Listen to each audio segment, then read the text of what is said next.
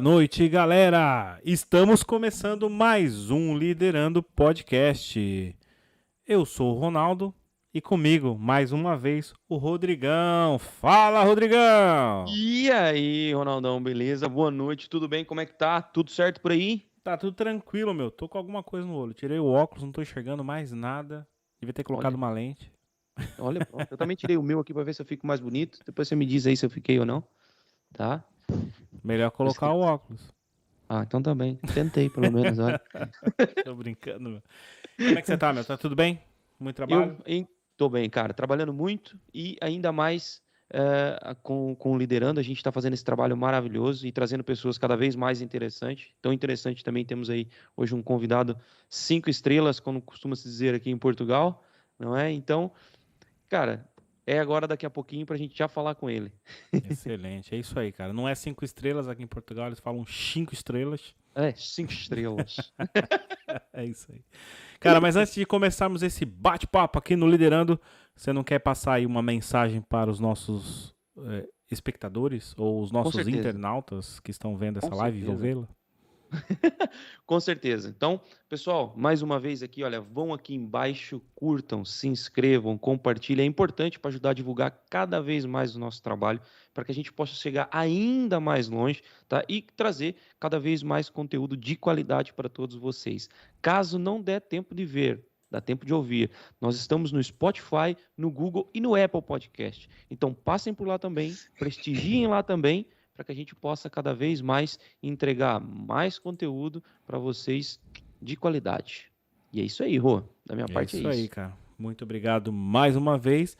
E aqui, sem mais delongas, vamos chamar o nosso convidado, Tiago Portes. Fala, Tiago. Tudo bem, meu amigo? E aí, Ronaldo, e aí, Rodrigo, tudo bom? Bom, primeiramente aí, um prazer imenso aí é, participar desse, desse projeto aí seus. É, honestamente, estou um pouquinho nervoso, não vou, não vou negar a primeira vez aí que eu estou participando de fato como um, um entrevistado, né? Eu não gosto de chamar como entrevistado, né? Porque a gente sabe muito bem que, que um programa de podcast com entrevistado sempre vem aquela pergunta e aí vem a resposta e aí termina o, o É. assunto. A gente também É. não gosta de falar que é entrevista, a gente sempre gosta de mencionar que é um bate-papo. A gente vai conversar, cara. Exatamente, exatamente, exatamente. Concordo plenamente com você, mas desde já, desde já muito obrigado aí pela, pelo convite. E tô muito ansioso, tô muito ansioso, estava muito ansioso, fazia um tempo já que a gente estava combinando, né? Tava falando com, com o Rodrigo aí de um dia é, para a gente conseguir aí finalmente encontrar uma data para participar do, do programa de vocês. E eu tô de verdade muito feliz e Que muito bom. contente pela Então isso é ansiedade. Eu achei que era sono, cara. Que você tá aí já Não, é pô. quase 11, já é 11 horas, né? Você tá na Espanha, 11 cara. 5 aqui agora, 11 5. Eu tô, eu moro, moro numa cidade que chama Valladolid, Ou do Li- Valladolid. É, é a cidade do, para quem tá, quem tá assistindo aí, é a cidade do time do Ronaldo Fenômeno, do Real Valladolid. Fica, mano, fica umas duas horinhas de, de carro, mas bom, três horas de ônibus, uma hora de trem aí de, de Madrid. E, e é, aqui é uma hora mais tarde que, que Portugal, né? Aqui É. são, são 11 horas já. É, não conheço essa problema. cidade, não conheço. Já tive em Madrid algumas vezes, já tive aí no. A última vez, uh, não tenho uma, uma recordação muito boa. Eu De tive Madrid? no- de Madrid, eu tive no parque da Warner. E É. quando eu tava voltando pra casa, cara, a minha esposa passou mal. Eu, Ô, ta- eu fui de carro, é, fui de carro. E são cerca de 5, 6 horas de, de, de, De de carro. E tava no caminho, nu- numa cidade chamada. Não sei o que lá da Rainha, uma coisa assim. E é, não lembro. E a minha esposa começou a passar mal no carro, que com palpitações e o coração. E ela tem louco. Eu achei, achei que não era nada. Foi quando a gente descobriu que ela tinha esse problema. A gente parou no hospital lá. E eu fiquei, cara, até meia-noite com dois bebês no carro, que os meus meninos eram pequenos. E Aham. eu fiquei da, tipo, das quatro da tarde à meia-noite esperando a minha esposa sair do, de dentro do, do hospital, preso dentro, dentro do carro. E aí chegou a hora, eu falei, não, não aguento mais. A minha esposa entrou lá pra dentro, eu tô aqui esperando, ou morreu, ou Claro. não sei o que aconteceu. Aí peguei os meninos, sério, foi horrível, cara. Peguei os meninos, coloquei absurdo. dentro do, no, no carrinho, Ah. fui lá pra dentro da, da emergência. Cheguei lá, todo mundo veio em cima de mim. Falei, nossa, tá morta, só pode. Sério? Foi uma história muito louca, cara. Daí ela pe... me, me pegaram, levaram pra um canto e perguntaram: me conta pra mim, qual foi a droga que a sua esposa tá usando? Ô, louco! Juro, cara, isso na Espanha. Minha esposa vai me matar falando isso aqui. Mas foi isso que aconteceu. Daí eu peguei e falei assim pra mulher, em, em espanhol não falo muito bem, falei, olha, se ela estiver usando droga e não estiver dividindo comigo, ela tá ferrada. Entendeu? Porque. Porque a gente com dois bebês, ela usando uma droga sozinha, falei, pô, não dá, né? Aí não foi. Ela teve taquicardia, porque ela tem um probleminha no coração, foi descoberto lá. E ela tomou muito energético né, nessa viagem. E atacou, um, deu, taque, deu um taquicardia nela. Cara, mas foi mesmo um, um, sufoco. Mas enfim, não tô aqui para falar de mim, é só mais uma curiosidade que na nossa vida acontece. E é uma lembrança que eu tenho de Madrid. E não é uma lembrança boa, apesar que foi um, um final de semana legal com a minha família, meus filhos no parque. O retorno foi horrível. Uma viagem que se faz em 5, 6 horas, eu levei mais de 14 horas para chegar em casa. Yeah. Tem, tem que vir outro dia aqui pra cá, então, pra ter uma experiência melhor aí, pô, porque ficar com essa recordação aí na cabeça também. É. Aí... A gente já tivemos aí há uns, uns três, quatro finais de semanas atrás em Sevilha. Também fui dirigindo pra Sevilha e tal. Dá umas seis horas também de viagem. Seis horas? Acho que é isso. Que a gente vai bem devagarzinho por causa dos meninos, vai parando, tudo. Uhum. E foi bem melhor. Dessa vez não teve nenhum, nenhum susto, não. Mas, bom. Ainda bem, né? Ainda Thiago, bem. A gente já falou muito aqui, eu falei muito de mim, eu quero que você conte para mim aí. É, faz um resumão, cara. A gente sempre gosta de colocar os nossos convidados para trabalhar, na verdade. A gente gosta de ficar tranquilão aqui, só ouvindo. Então conta para nós aqui, faz o resumão do, de quem é o Thiago e o trabalho que o Thiago está desenvolvendo. Beleza, é, Ronaldo. Cara, uh, vamos começar por onde. Bom, quando eu tava. Vou começar longe, hein? Pode, isso é... mesmo, isso mesmo. Vai lá, vai lá. Quando eu tava no. Bom, muito tempo atrás, é muito tempo atrás. Quando, puta, sei lá, tava no oitavo ano, assim, nono ano, alguma coisa assim. Eu lembro que o meu irmão teve a oportunidade de fazer intercâmbio. E, e eu descobri uh, esse, essa, esse negócio, essa ideia é, americana, né? Que tipo, puta, estudar nos Estados Unidos, fazer, é, estudar o high school, a escola, o ensino médio, fazer universidade. E daí surgiu a minha vontade de, de ir para fora, de estudar fora, né? E na época, eu, o meu sonho era, puta, ir para Londres, né? Estudar na Inglaterra, mas com a Libra absurda, assim. Na época já era absurda, né? E aí não deu certo de eu ir para para Inglaterra. Uh, e aí eu acabei indo pro, pros Estados Unidos. Fiz, um, fiz uma high school lá. E aí eu sou, puta, sou fissurado em, em tecnologia, Apple e tudo mais. Na época eu era puta, apaixonado pelo Steve Jobs. Lia todos os, li todos os livros dele. E eu era aquele, aquele, aquele moleque da escola que, que, sei lá, quando saiu a atualização do iOS, né? Que aí você só, só consegue atualizar, por exemplo, sai a atualização em setembro para todo mundo, né? Mas na, na WWDC, no evento de junho, se eu não me engano, para desenvolvedor já sai. E eu não era desenvolvedor, mas eu dava o meu jeito ali e conseguia. E ganhei vários dinheiros, assim, fazendo pra galera ali da escola mesmo, me pagavam e eu fazia lá, o hackeava um pouquinho ali, fazia uns códigozinhos e, e fazia, conseguia é, baixar o, o iOS novo pra galera. Fiz isso no iOS 7, que foi quando, não sei se vocês usam iPhone, mas foi quando mudou do quadradinho pro redondinho, lá ficou, mudou o layout do, do, do, do iOS. Mas enfim, tudo isso para falar que pelo fato de eu ser apaixonado pela, por tecnologia é, eletrônica e tudo mais, eu queria muito ir para Califórnia. E aí. Por que será, né? É, Silicon Valley. e aí, exatamente por conta disso. E aí eu consegui, fui para uma cidade que chama Morgan. Na verdade, eu morei numa cidade que chama San Martin e estudava numa que chamava Morgan Hill. Fica, tipo, 40 minutos do Silicon Valley, tá ligado? Absurdo, absurdo. E teve um dia que, por sinal, que, eu, que o meu host dad, que chama, né?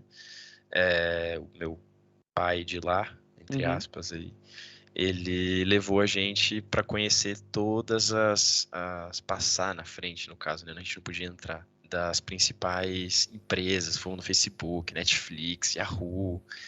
E aí, e aí teve um momento incrível, dois momentos, na verdade, incríveis, que eu, a gente foi até a casa onde o Steve Jobs morava, né? A, a garagem lá onde ele construiu o, os primeiros computadores. Tirei uma foto, puta, foi. Nossa, foi de arrepiar. Deve ter sido incrível, literalmente. Nossa. E. Não, foi demais, demais. Juro pra você, demais. E, e também, desde o começo, desde, desde quando eu cheguei lá, eu falava pra, pra, para minha host mom, não, que eu gosto muito da Apple e não sei o que e tal, mas sem pretensão alguma, mas para chegar no momento onde ela falava, ah, você quer que eu te leve lá para conhecer ali e tal, né? Como quem não quer nada, entendeu? E aí o que, que foi acontecer? Eu fui descobrir que eles eram amigos íntimos, assim, em casa e tudo mais, do diretor de software de não sei o que da Apple. E aí, a hora que ela me falou isso, eu falei, o quê? Tá ligado? E aí a brisa é, quando você conhece alguém lá dentro, eles podem te convidar para conhecer dentro da Apple. Naquela época não era o, o, o, o oh meu Deus, a empresa não tinha mudado de local ainda, era no, no, no, antigo prédio. Mas aí teve um dia que a gente foi lá, entrei, conheci toda a parte de dentro ali, uma experiência puta, para quem gosta. E eu que amava aquele negócio, eu ficava eu fiquei fissurado. E, nossa senhora, foi, foi incrível, foi incrível. Mas enfim, Aí vivi, fiquei seis meses lá uh, fazendo intercâmbio, voltei para o Brasil exatamente por conta de que eu tinha vontade de voltar para lá de novo, né? E aí tinha mais um milhão de processo, puta. É, para você entrar numa faculdade americana, claro, né? Se você quiser pagar ela inteira, é mais fácil, né? Mas se não conseguir pagar ela inteira, aí você tem que é, ir atrás das bolsas, né? E aí eu lembro que quando eu estava lá, eu me enfiei muito, mas muito é, é, e-mail de universidade, aí me mandavam, me ligavam e tudo mais. E aí eu fui descobrir um, um outro jeito que era por, por, por esporte, né? Que eu gostava bastante de esporte, jogava futebol quando era quando era menor, ainda brinco um pouco, né? Mas quando eu era menor eu jogava bastante. E aí voltei para o Brasil, né? Peraí, voltei isso em 2015, dezembro de 2015, voltei para o Brasil. E aí em 2016 eu fui para lá de novo, fiz um, um soccer camp que chama e consegui uma porrada de bolsa assim para três university, dois community college e duas high school. Caraca, meu. Pois é. Tudo pois com é. esporte? Aí, tudo com esporte, tudo, tudo futebol. Você tá sendo humilde, você deve jogar bem bola. Você tá sendo humilde. Puta, eu dou, eu, dou uma, eu dou uma brincada legal. Eu dou Ah, uma brincada, brincada. legal. Uhum. Tá.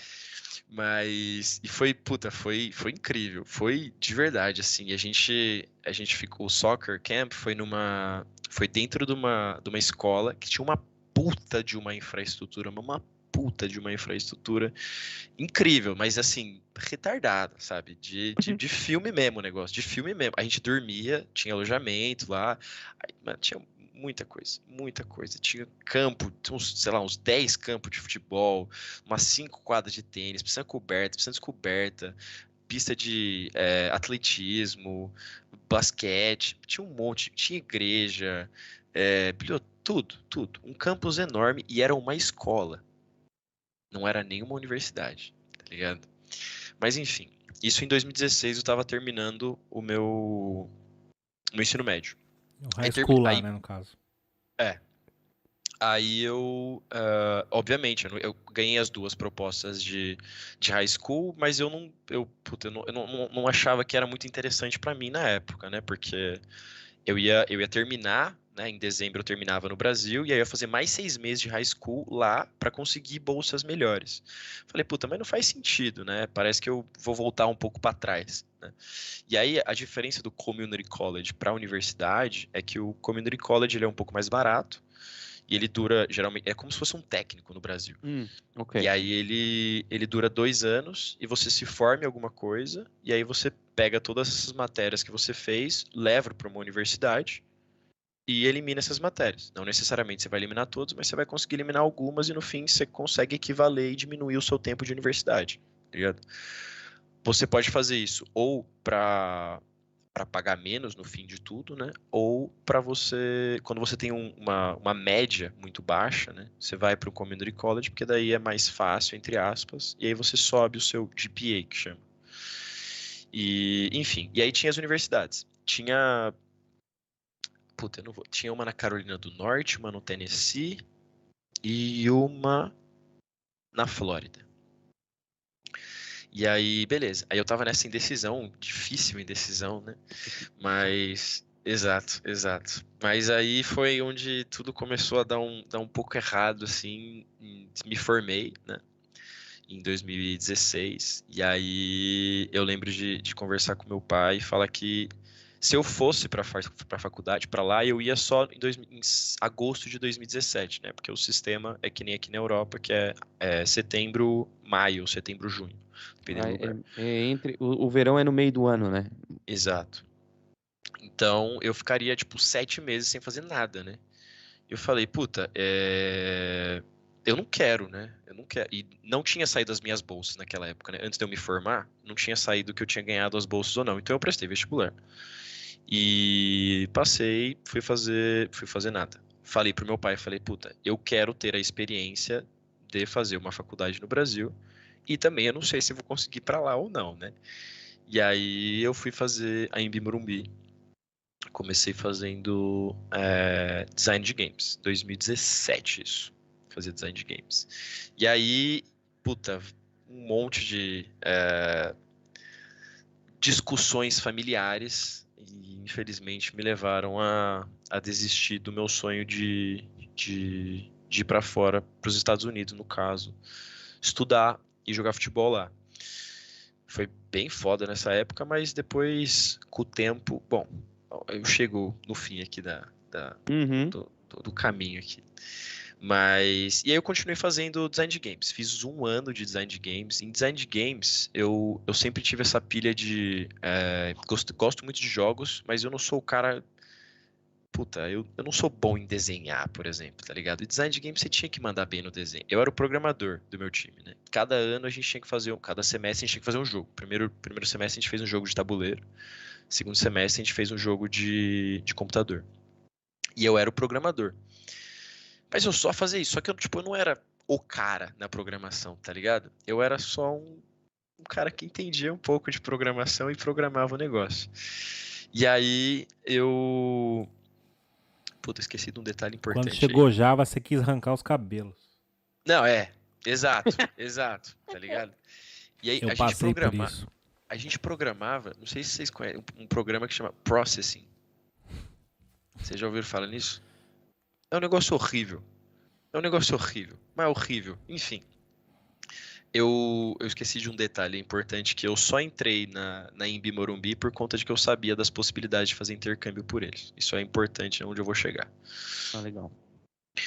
É, beleza. Aí o que aconteceu? Aí, pô, primeiro semestre em design de games, uh, mano, fizemos o jogo, ficou da hora, puta trabalho.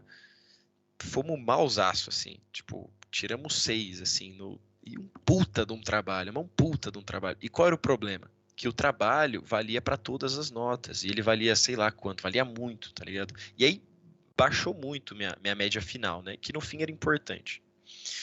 Beleza, fui pro segundo semestre, e aí no segundo semestre peguei um grupo da hora e tal, pá, produzimos, fizemos um jogo incrível, ganhamos como melhor jogo, melhor animação, que tinha que fazer uma animação, melhor apresentação também, e, e eu lembro de que é, essa foi a primeira chave aí na minha cabeça, que um pouco antes da apresentação, que a gente ensaiava demais, é, eu cheguei em casa assim e comecei a chorar pra caralho, do tipo, porra, será que eu gosto disso mesmo, tá ligado? Será que, que é isso que eu quero pra minha vida? Porque quando a gente entregou o jogo, uns dias antes de, de fazer a apresentação, a única coisa que eu queria fazer era, mano, falar sobre qualquer outra coisa que não fosse videogame, sabe? Mas qualquer outra coisa. E eu lembro perfeitamente de sair com todo com meu grupo. A gente foi no bar da faculdade, sentamos na mesa, pedimos um litrão, e os caras me viram e falam: Não, como que vai ser o jogo do próximo semestre? A gente podia fazer assim e tal. Eu falei, mano, aí não dá, velho. Aí não dá. E aí teve esse momento um tanto quanto triste aí para mim, que eu, puta, fiquei bem bad, chorei pra caramba. E no dia seguinte foi a apresentação. E aí foi esse boom enorme aí, puta, a apresentação foi do caralho e tal. Porra, os professores mandando ver muito bem, elogiando pra caralho. Chorei um monte de alegria, mas falei, puta, acho que é isso, acabou, tá ligado? Não tem mais o que fazer aqui. E aí eu fui fazer, é, pedir transferência de curso. Fui fazer rádio, televisão e internet. E aí, puta, eu fiz um ano de design de games, pedi transferência e consegui eliminar uma penca de matéria. E fui pro terceiro semestre. Então eu, mano, de 10 matérias eu eliminei 6, alguma coisa assim. Eliminei bastante matéria. E fui direto pro terceiro semestre. E aí eu comecei a ter mais contato com o que eu, com o que eu estudo, com o que eu trabalho hoje em dia, que é comunicação audiovisual, né? E aí, puta, na Embi Morumbi, a Embi Morumbi tem o, tem o maior estúdio universitário da América Latina. É absurdo, assim, a infraestrutura deles aí é, é, é bem grande, porém tinha questão de que eram muitos alunos. Então, por exemplo, aula de rádio, que eu gostava bastante, gosto bastante, na verdade, a gente não tinha tantos, tantos dias na, no estúdio e tudo mais, porém tinha o espaço ali da rádio da universidade, que eu tive a oportunidade de, de trabalhar lá com o meu próprio programa. Fiz, era um programa de, de jogos também. Porém, com um caminho aqui que eu gostava mais aqui, entendeu? Mas eu uni do útil ao agradável, né? Eu peguei os jogos e a gente fez um programa que falava sobre não só videogame em si, mas a gente chamou é, designer de de designer de games, a gente chamou produtor, a gente chamou produtor, a gente chamou jogador de esporte, a gente chamou twi é, Twitcher, streamer. Puta, a gente chamou uma streamer, não sei se já ouviram falar numa, numa menina que chama Taiga. Me é estranho esse nome. Ela, ela tinha 300, 400 seguidores. Se você dá um, um, Google agora, assim, ela tem tipo 3 milhões agora, tá ligado?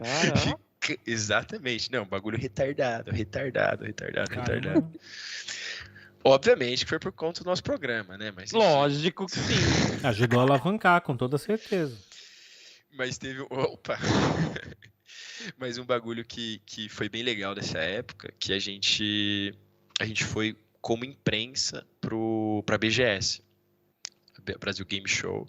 E foi um puta, um puta marco, assim, pra faculdade, porque eles nunca tinham saído da faculdade em si, nenhum programa tinha saído de lá, e a gente conseguiu ter essa oportunidade de, de sair. E, e como imprensa lá, e puta, sei como imprensa, mano, o um ingresso pra, pra BGS, é, sei lá, 80 reais, eu não sei quanto que era, mano. Eu nunca fui com BGS pagando.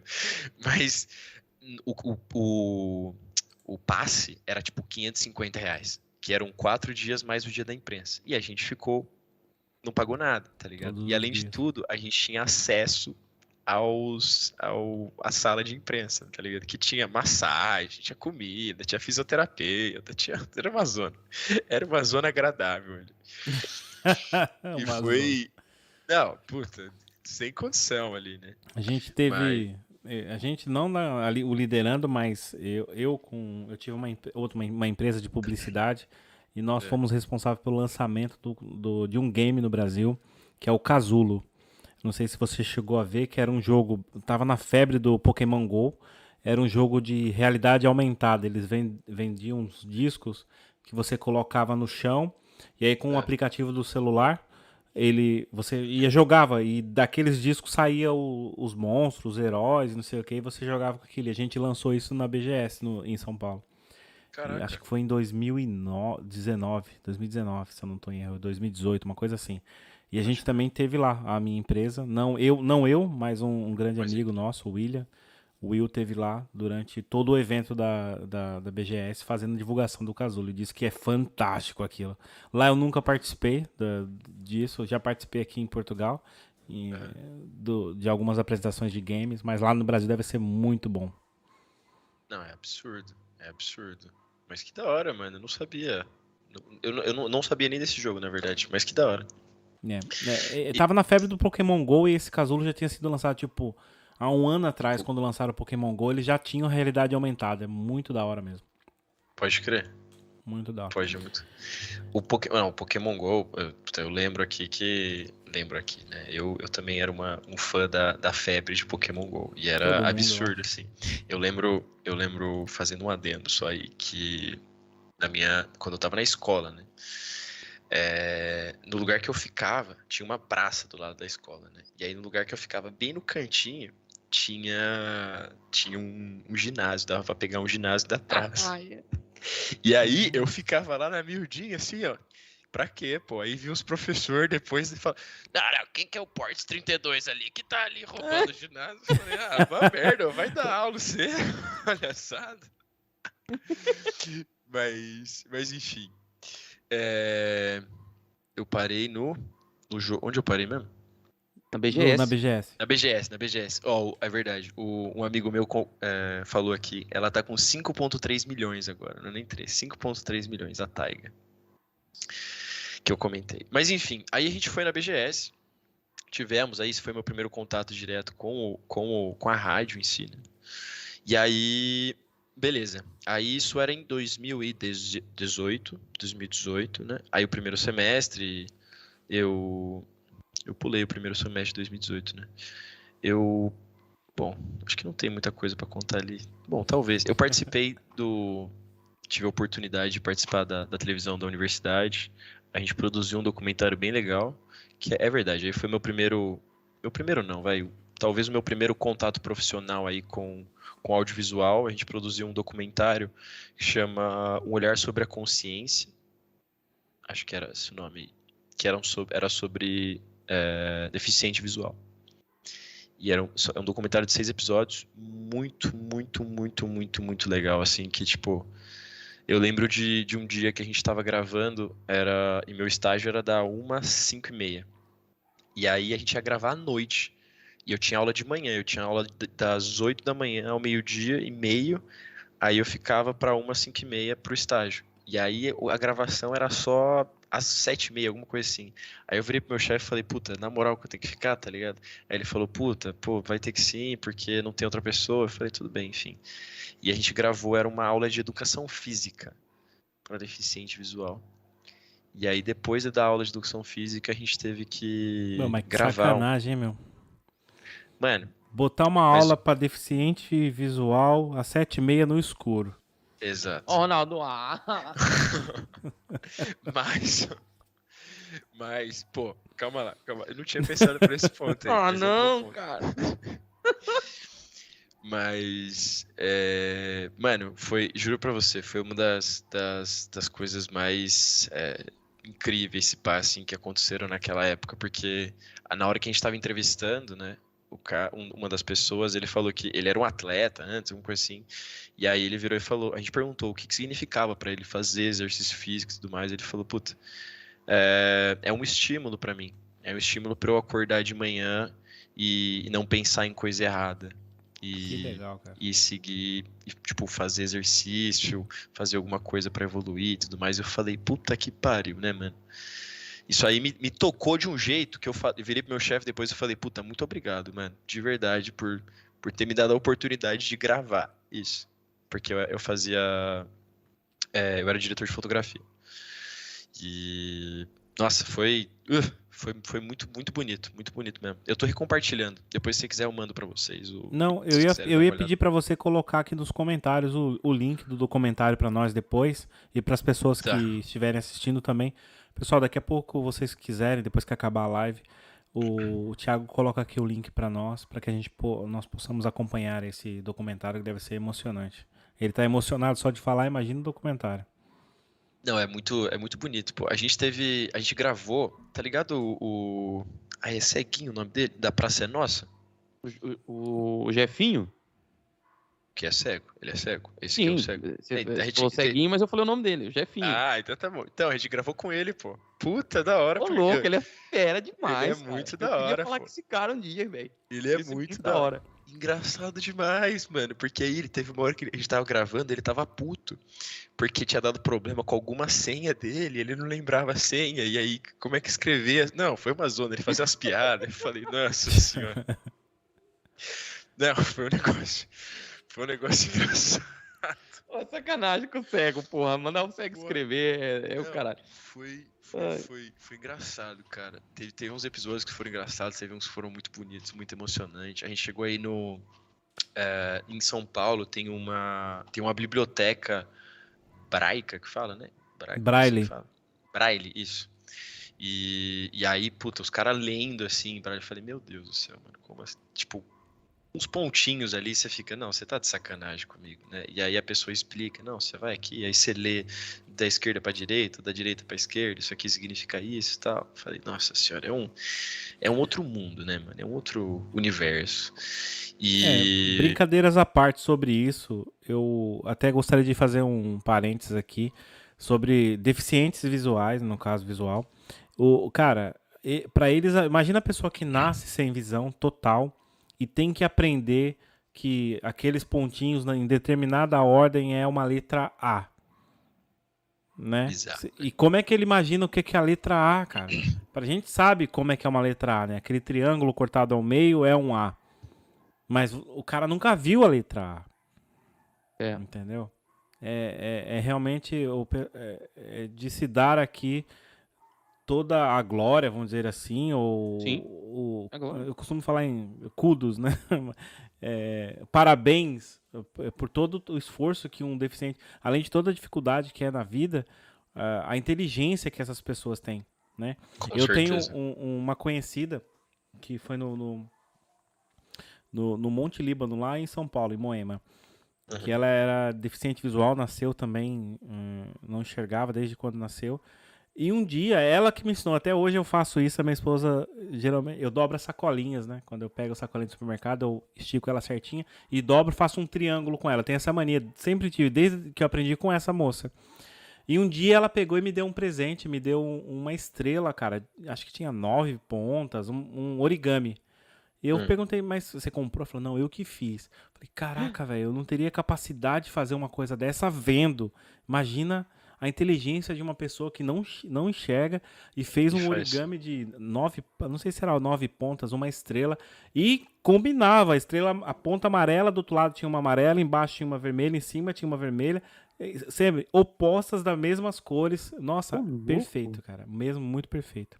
Caraca. Só fiz um parênteses aqui, porque é para o respeito que nós temos que ter fora as brincadeiras, e tem pessoas que levam isso na brincadeira, mas o respeito que nós temos por essas pessoas também.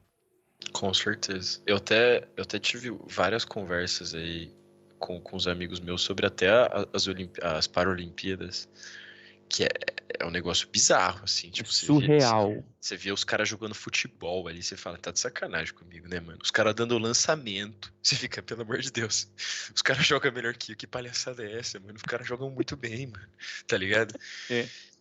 Sabe? É, o- é, não, é- você tem que. é, eles se desenvolvem, né? Uma.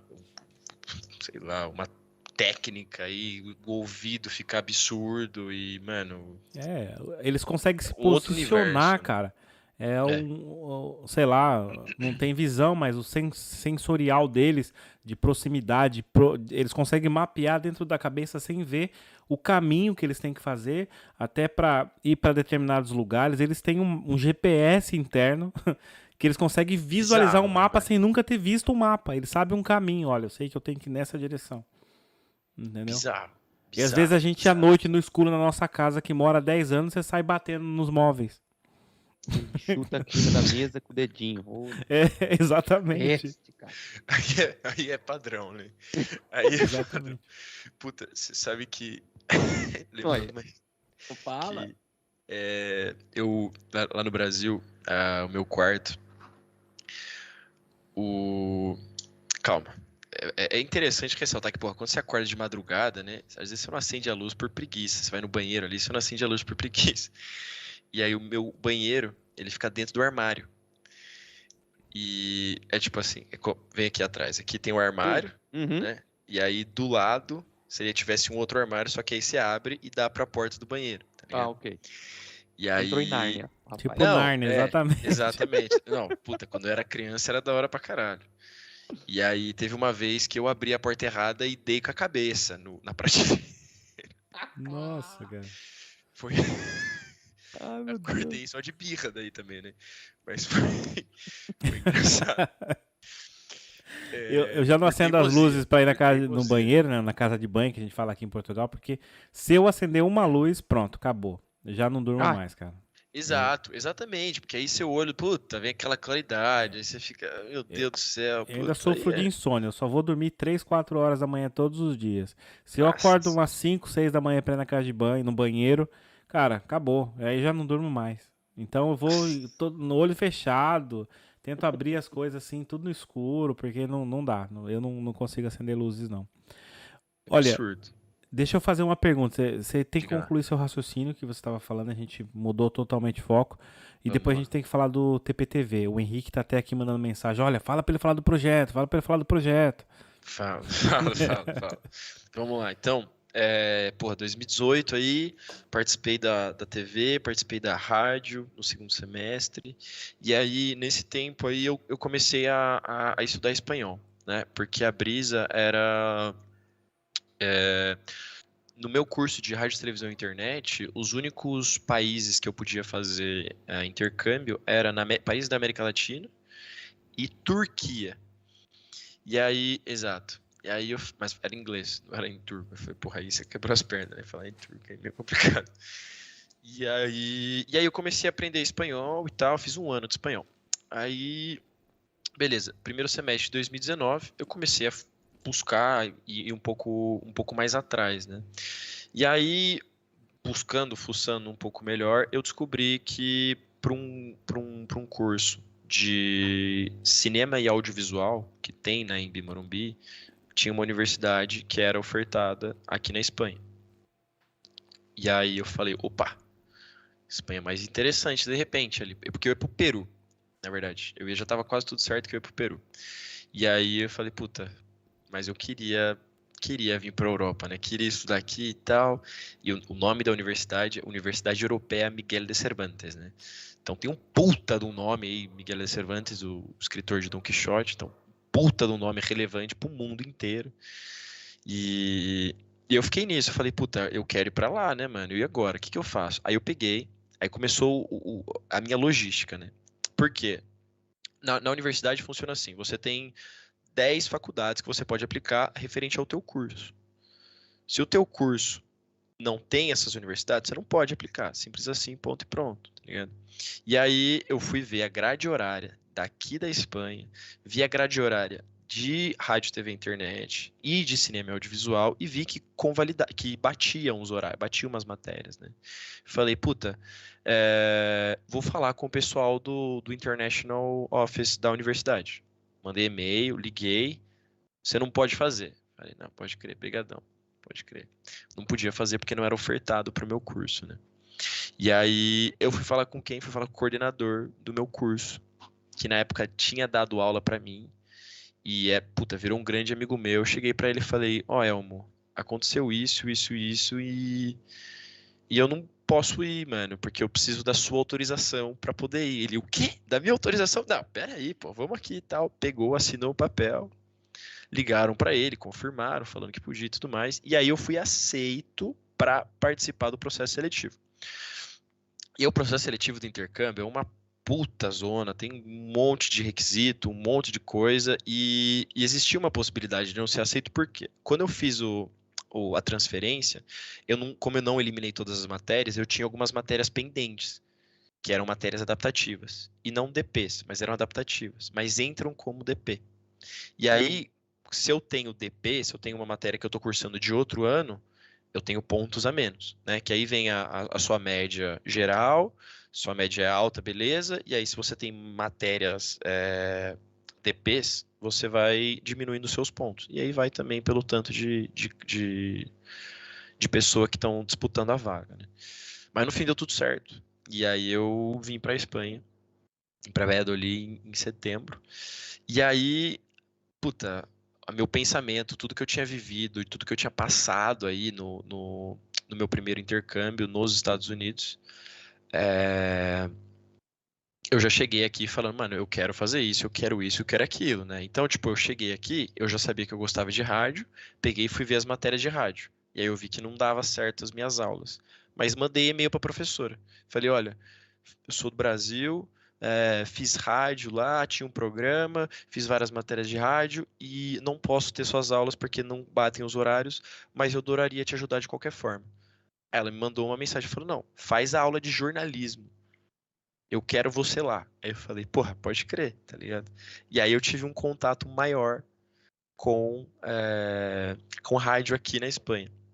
E aí eu me apaixonei ainda mais, cara, porque aqui eu tinha tipo 10 pessoas na minha sala. E eram essas 10 pessoas todo o tempo interagindo, porque era rádio, então toda semana a gente tinha que fazer um programa diferente. E, e era um bagulho assim, né? E eu falava para mim mesmo, eu falei, mano, se eu aprender a, a, a lidar com essa pressão aí, desse, com o idioma, fazer programa em outra língua, mano, quando eu tiver na minha língua, tá ligado? Vai ser incrível. Que letra tá ligado? Porque a professora botava pilha, botava pilha, botava pilha. E eu adorava, eu pirava nisso, eu pirava demais.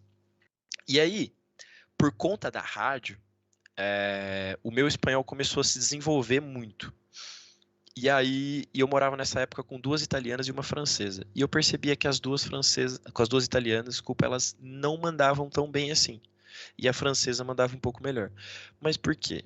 Porque elas não. Uh, a maioria das pessoas, quando fazem intercâmbio, elas ficam com, com as pessoas do mesmo país. E elas acabam não praticando, tá ligado? Então, tipo, quando a gente faz uh, o intercâmbio, a gente uh, lê bastante para estudar, a gente escuta bastante, tem no nosso ouvido por causa das aulas, a gente escreve por causa das provas, mas a gente não fala muito, a gente só fala quando a gente vai em festa e tudo mais. E, e aí, se você tá com pessoas do seu mesmo país, não vai dar certo, tá ligado? Você não vai praticar.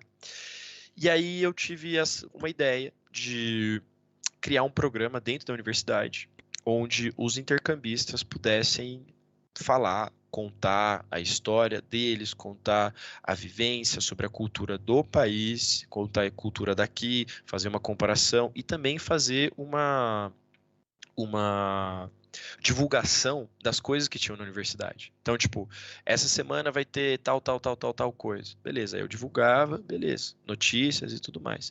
E a ideia era essa e também dar alguns conselhos de, de como aprender é, o idioma ou alguma, sei lá, palavra, alguma expressão e tudo mais. E eu apresentei essa ideia para o coordenador de rádio uh, em janeiro de 2020. O cara achou demais, adorou, gostou bastante da ideia. E aí, em fevereiro, a gente começou a gravar. Gravamos sete episódios. E, e era um programa de podcast. Então, uh, a gente fazia, gravava 20 minutos de programa, editava e botava pro ar. E o que aconteceu foi que repercutiu bastante. A gente pegava, tipo, pô, 100 mil visualizações, mil visualizações por programa. E a rádio não tinha isso aqui, tá ligado? Mas o que aconteceu? Porque eu falava com o intercambista e divulgava para intercambista. Eu conhecia uma penca de intercambista, então todo mundo escutava, tá ligado? E aí, é, infelizmente, veio a pandemia e a gente teve que parar de, de, de gravar o, o programa. E não deu sequência a ele. Voltei pro Brasil, e em 2020, isso por conta da pandemia, voltei pro Brasil, porque ia fechar as fronteiras e tudo mais. Meus pais falaram, mano, tempo que você ficar aí, economiza dinheiro, volta para cá. Voltei para o Brasil. A bolsa de Erasmus, que fala, né, de intercambistas, dura no máximo um ano. E aí eu eu tava com a ideia já há um tempo de ficar aqui, de me transferir para cá e tudo mais. E é um puta de um processo enorme, tá ligado? Muito documento, muita coisa para traduzir, muita coisa para fazer. E eu já estava nesse processo, mas claro, eu precisava de outra bolsa, né?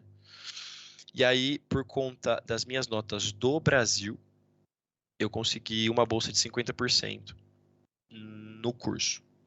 Ponto. Falei, puta, 50% já tá show demais, né? Tá bem bacana, tá bem legal. Então eu comecei a falar, puta, é, existe uma possibilidade real de eu voltar para cá. Então voltei pro Brasil, no meio da pandemia e blá, blá, blá, blá, blá. Não aconteceu muita coisa no Brasil de interessante. Uhum. Porém, é, no meio da pandemia ainda. Porém, uh, em julho eu fiz uma prova de inglês e, e essa prova podia uh, me dar no máximo 30% de bolsa na universidade, porque a universidade ela é bilíngue, então tem algumas matérias em inglês e se eu conseguisse atingir o, o, uma nota boa, era uma prova de, de Cambridge, eu, eu conseguiria mais uma bolsa.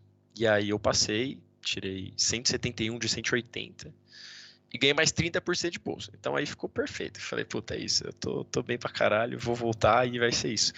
Voltei pra cá, e aí, é, uns amigos meus que eu fiz, porra, e, e, e, eles têm uma, esses meus amigos têm uma produtora, inclusive é o Mike, que tá aí. Buenas, tio, que tal?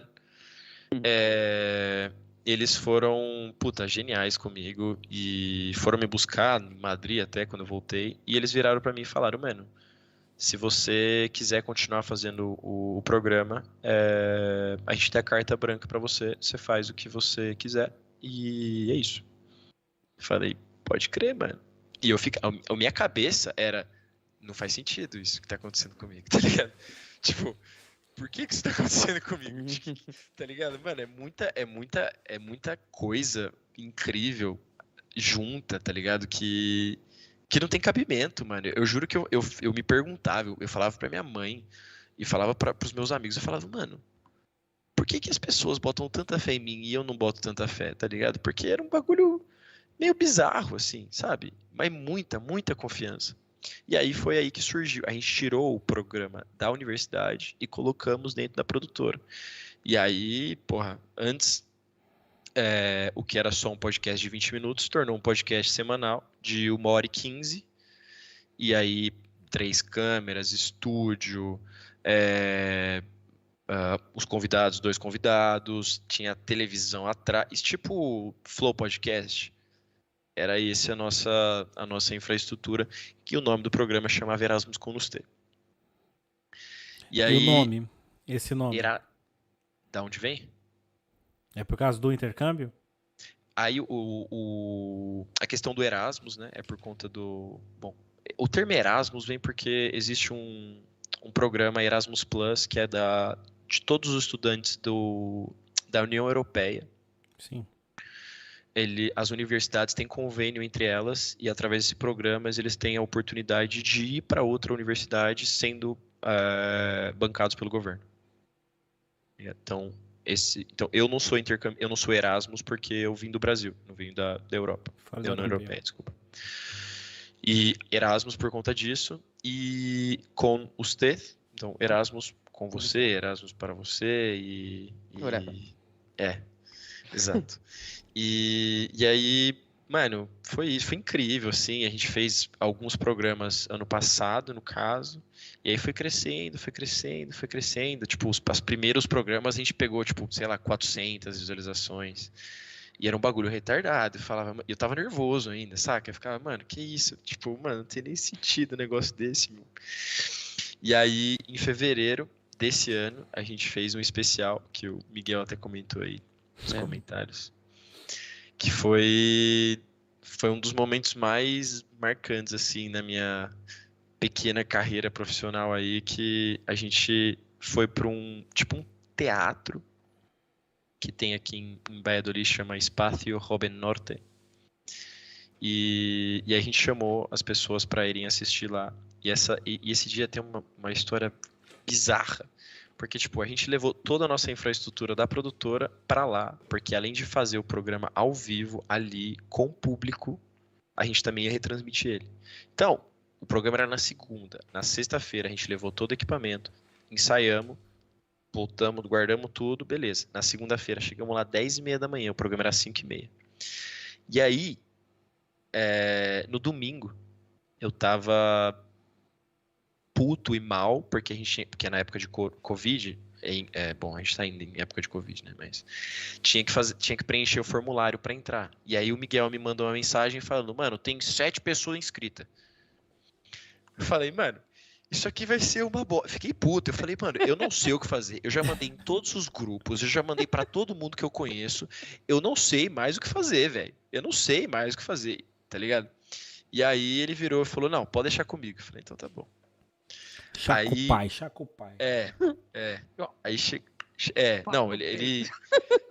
Ainda bem que ele não, que ele não fala muito bem português, porque senão ele ia ficar enchendo o saco depois. é, mas aí, mano, puta rolê esse dia, cara. Que chegamos lá, Aí começamos a arrumar as coisas e tudo mais. E primeira, o que eu queria fazer era fazer um programa especial, incrível, onde todos os intercambistas pudessem ver as opções e as oportunidades que eles têm aqui, onde eu tô. Então, aqui, além do espaço Jovem Norte, que é um espaço que você pode ir lá, puta, tem também uma empresa que chama ESN, que é uma, uma, uma organização sem fins lucrativos, que ajuda a galera, promove festa, promove viagens e tudo mais. Tem uma empresa que chama Viagens Erasmo, que promove viagem, não sei o que, não sei o que lá queria chamar todo mundo, que seja que fosse um programa da hora, que todo mundo tivesse a oportunidade de falar, explicar o que, que é, porque afinal é um programa pra galera, pros intercambistas. E aí começou a merda, tá ligado?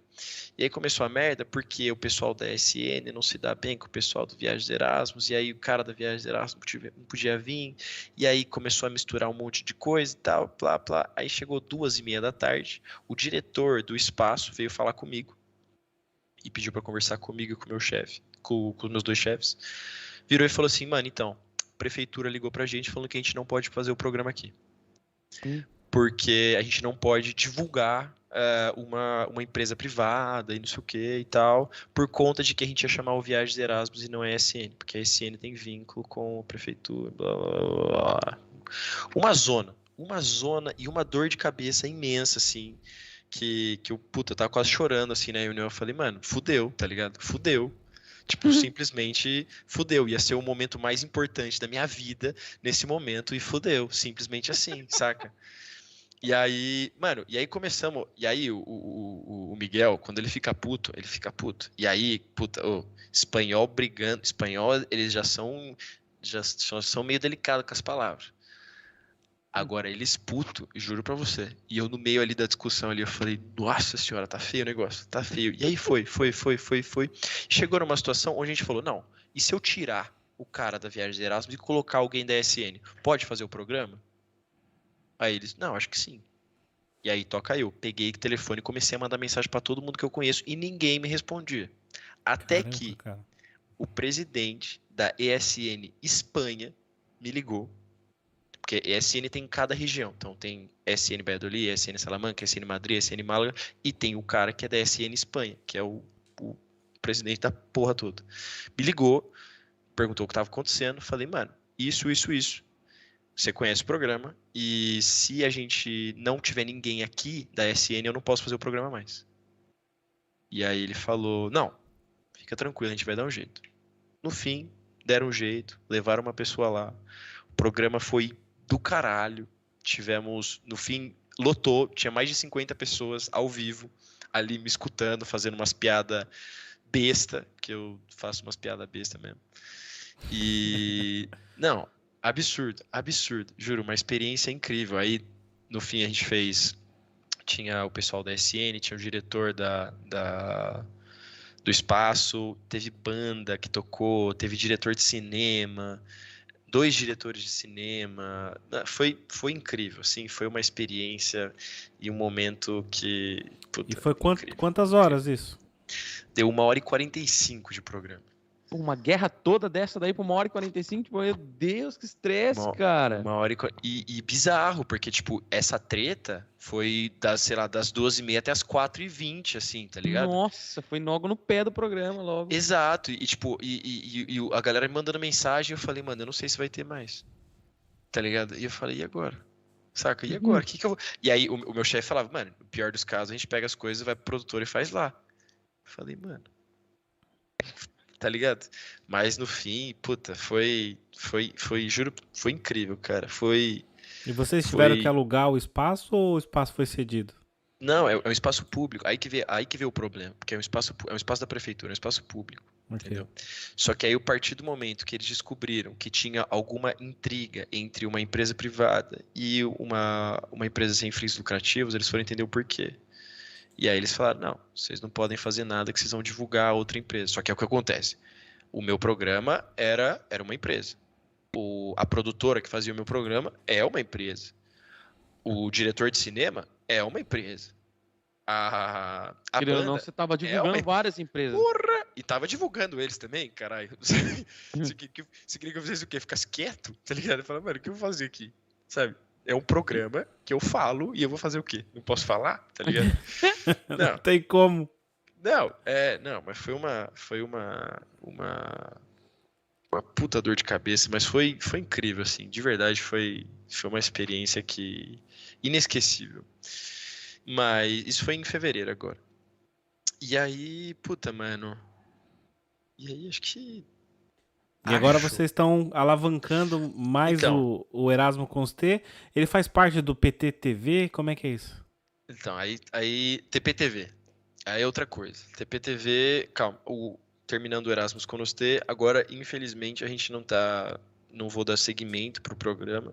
ah, pelo menos agora, da maneira, da forma com que ele tava, porque ah, a gente não conseguiu fazer com que ele se tornasse rentável e, e a produtora tá me exigindo ah, uma grana que eu não tenho para investir nele agora. Então talvez eu tire ele, talvez não, eu vou tirar ele de lá e tentar fazer alguma coisa eu mesmo para fazer com que ele se torne rentável, só que, que dependa só de mim, não de cinco, seis pessoas que a gente trabalhava lá.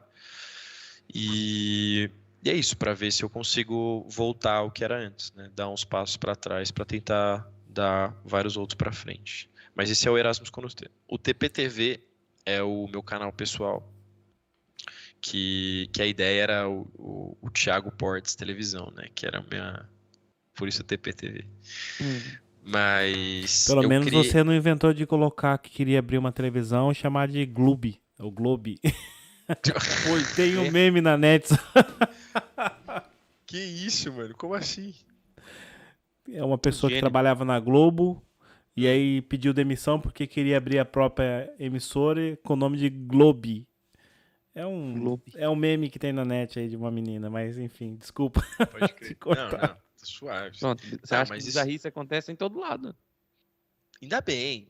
Tipo, eu, eu no fim, no fim das contas, eu, eu adoro escutar essas coisas, ou viver essas coisas. Porque é um bagulho que, que, que, que colocaram na minha cabeça quando eu embarquei nessa vida de, de morar fora, de estar longe de tudo e todos, é que, mano, no fim vira história, tá ligado? E eu Ah, então. adoro contar história. É isso Saca? aí, cara. E, mais e, tipo, histórias e mais, mais vivência, acho que é Puta isso, que cara. pariu. E, só que tem, às vezes, às vezes é meio bizarro, porque eu tô vivendo o negócio e já tô pensando em como eu vou contar pra galera, tá ligado? Vira e mexe, acontece uns bagulho pra mim, eu falo, meu Deus do céu, mano, chegar em casa eu vou ligar pros meus Nossa. amigos falar, você não sabe o que me... Tipo, um exemplo básico das, das bizarrices que me acontecem, esse, ontem eu trabalhei num evento de touch tênis, não sei se já sabe, ouviram falar o que é isso, mas é um tênis, só que comprimido, menor, É- é, a, a quadra é menor. Eu vi as suas fotos no Instagram lá, você filmando É. tudo. E, e, mano, o cara que fundou essa modalidade, e é o presidente, tava lá.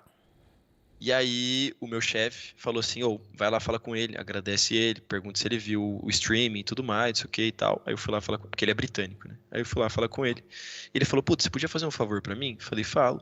Falou, "É, você pode mandar os arquivos pra mim por, por, por retransfer, alguma coisa assim?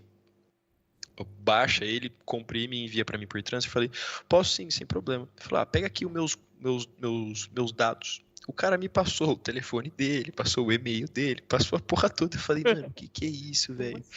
Aí hoje eu, eu publiquei um, um- a foto no, no, no LinkedIn, fiz um textinho bonitinho. O cara comentou, e o cara falou, que isso, meu? Que isso, tá ligado? Uns bagulho que não tem cabimento, assim, sabe? Pra mim não, não tem cabimento, mas é uma puta oportunidade bizarra e uma historinha bizarra também, né? Mas eu coloquei isso na minha cabeça, que tudo que acontece é, no fim vira história e, e como um bom futuro comunicador é, é muito bom ter muitas histórias para contar.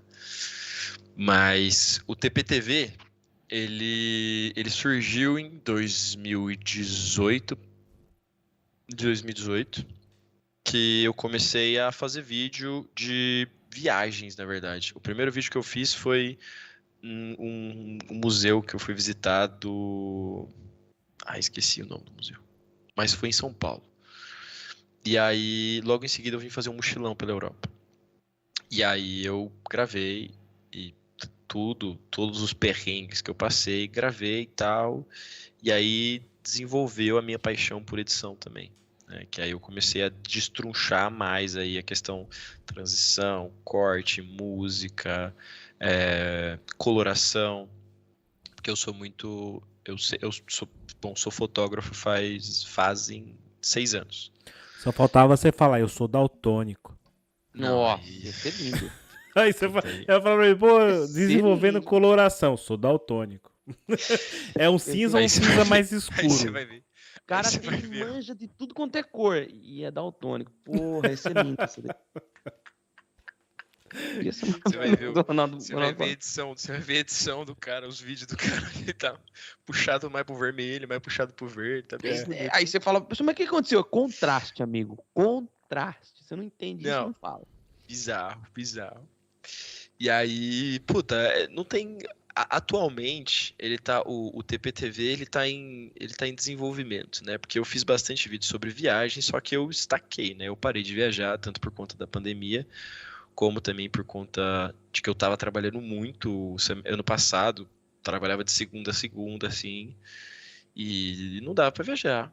E aí eu parei de fazer vídeo um pouco. E aí eu comecei, nessas férias, em julho, né, eu, eu comecei a fazer outro tipo de vídeo, outro tipo de conteúdo que uh, me agradava mais. Então, comecei a, puta, eu ia para uma montanha e gravava dentro de uma montanha. Fui fazer um trabalho voluntário em, num, numa cidade próxima a Gandia, que é do outro lado da Espanha.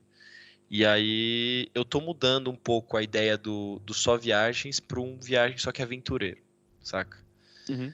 Mas por enquanto ele está em processo ainda também de, de desenvolvimento. Mas basicamente é isso que eu faço no TPTV. Eu dou dicas, dou conselhos de. É, eu gosto bastante quando eu viajo, eu faço um free tour. Não sei se você sabe, mas puta, você vai no Lisboa. Eu já fiz um tour em Lisboa, por sinal. É, você chega lá no meio do, da, da praça mais conhecida, ou da praça central, sei lá, e aí sempre tem um cara que vai te falar, contar a história toda da cidade em tipo três horas. Você, lá, paga cinco euros pro cara, e é isso. Vida que segue, e é perfeito, né? Você conhece muito. E aí eu fazia muito isso. Então eu conhecia bastante a história da cidade, gravava, e a minha ideia era fugir um pouco do tema de só ficar falando de frente da câmera, mas trazer o, a, a cinematografia para os vídeos também. Então, eu, tento trazer sempre, sempre é, isso nos meus vídeos. Aí a questão da, da composição sonora, sound effects também, para tentar deixar o máximo é, cinematógrafo e não só um, um vídeo de YouTube tá ligado? Porque uhum. no fim a minha ideia é, é, o, que eu, o que eu antes eu demorava tipo 5 horas, 6 horas para editar um vídeo, hoje em dia eu demoro uma hora e meia, duas horas, saca? É, comigo fazendo, obviamente, porque enquanto eu tô gravando eu já sei como vai ser a edição, né? Aí se eu vou fazer de outra pessoa, aí são outros 500. É, então, a, a ideia... né, cara? A gente Porra, vai pegando experiência. Com certeza. É o workflow, ele, ele aumenta muito, assim, e ele aumentou demais, assim. Hoje em dia, se eu pegar um vídeo para editar, ele vai muito mais rápido, ele é muito mais fluido. É, você e pega ideia... os pontos, né? É, é, puta, você vai aqui, já vai aqui. E, é, e eu, eu acho bizarro que, tipo, o momento que eu mais gosto é, é a da. Tirando a, a parte do, da coloração, eu gosto muito quando eu vou selecionar a música. E às vezes é o que mais demora. Porque eu fico escutando a música. Aí não vai. Escuta a outra. Não vai. Escuta. A hora que eu acho mas parece que é feito uma para outra, saca? Eu pego, boto no tá. vídeo, exato. Eu falo, meu Deus do céu. Às vezes tem cai o, o, o, o, da, o hype da música, cai certinho no momento do corte e falei, nossa, ah, mas eu tô, tô um nojo hoje, meu Deus do céu.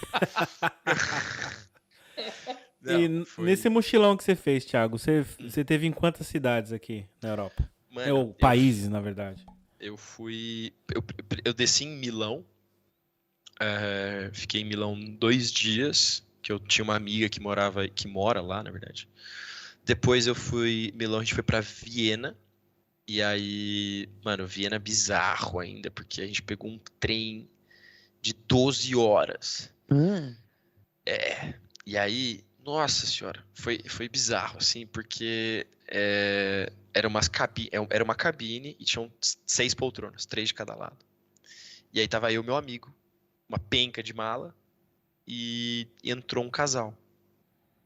Mas não tinha espaço para nós quatro e as malas nossa e a dos caras. Não tinha, tá ligado?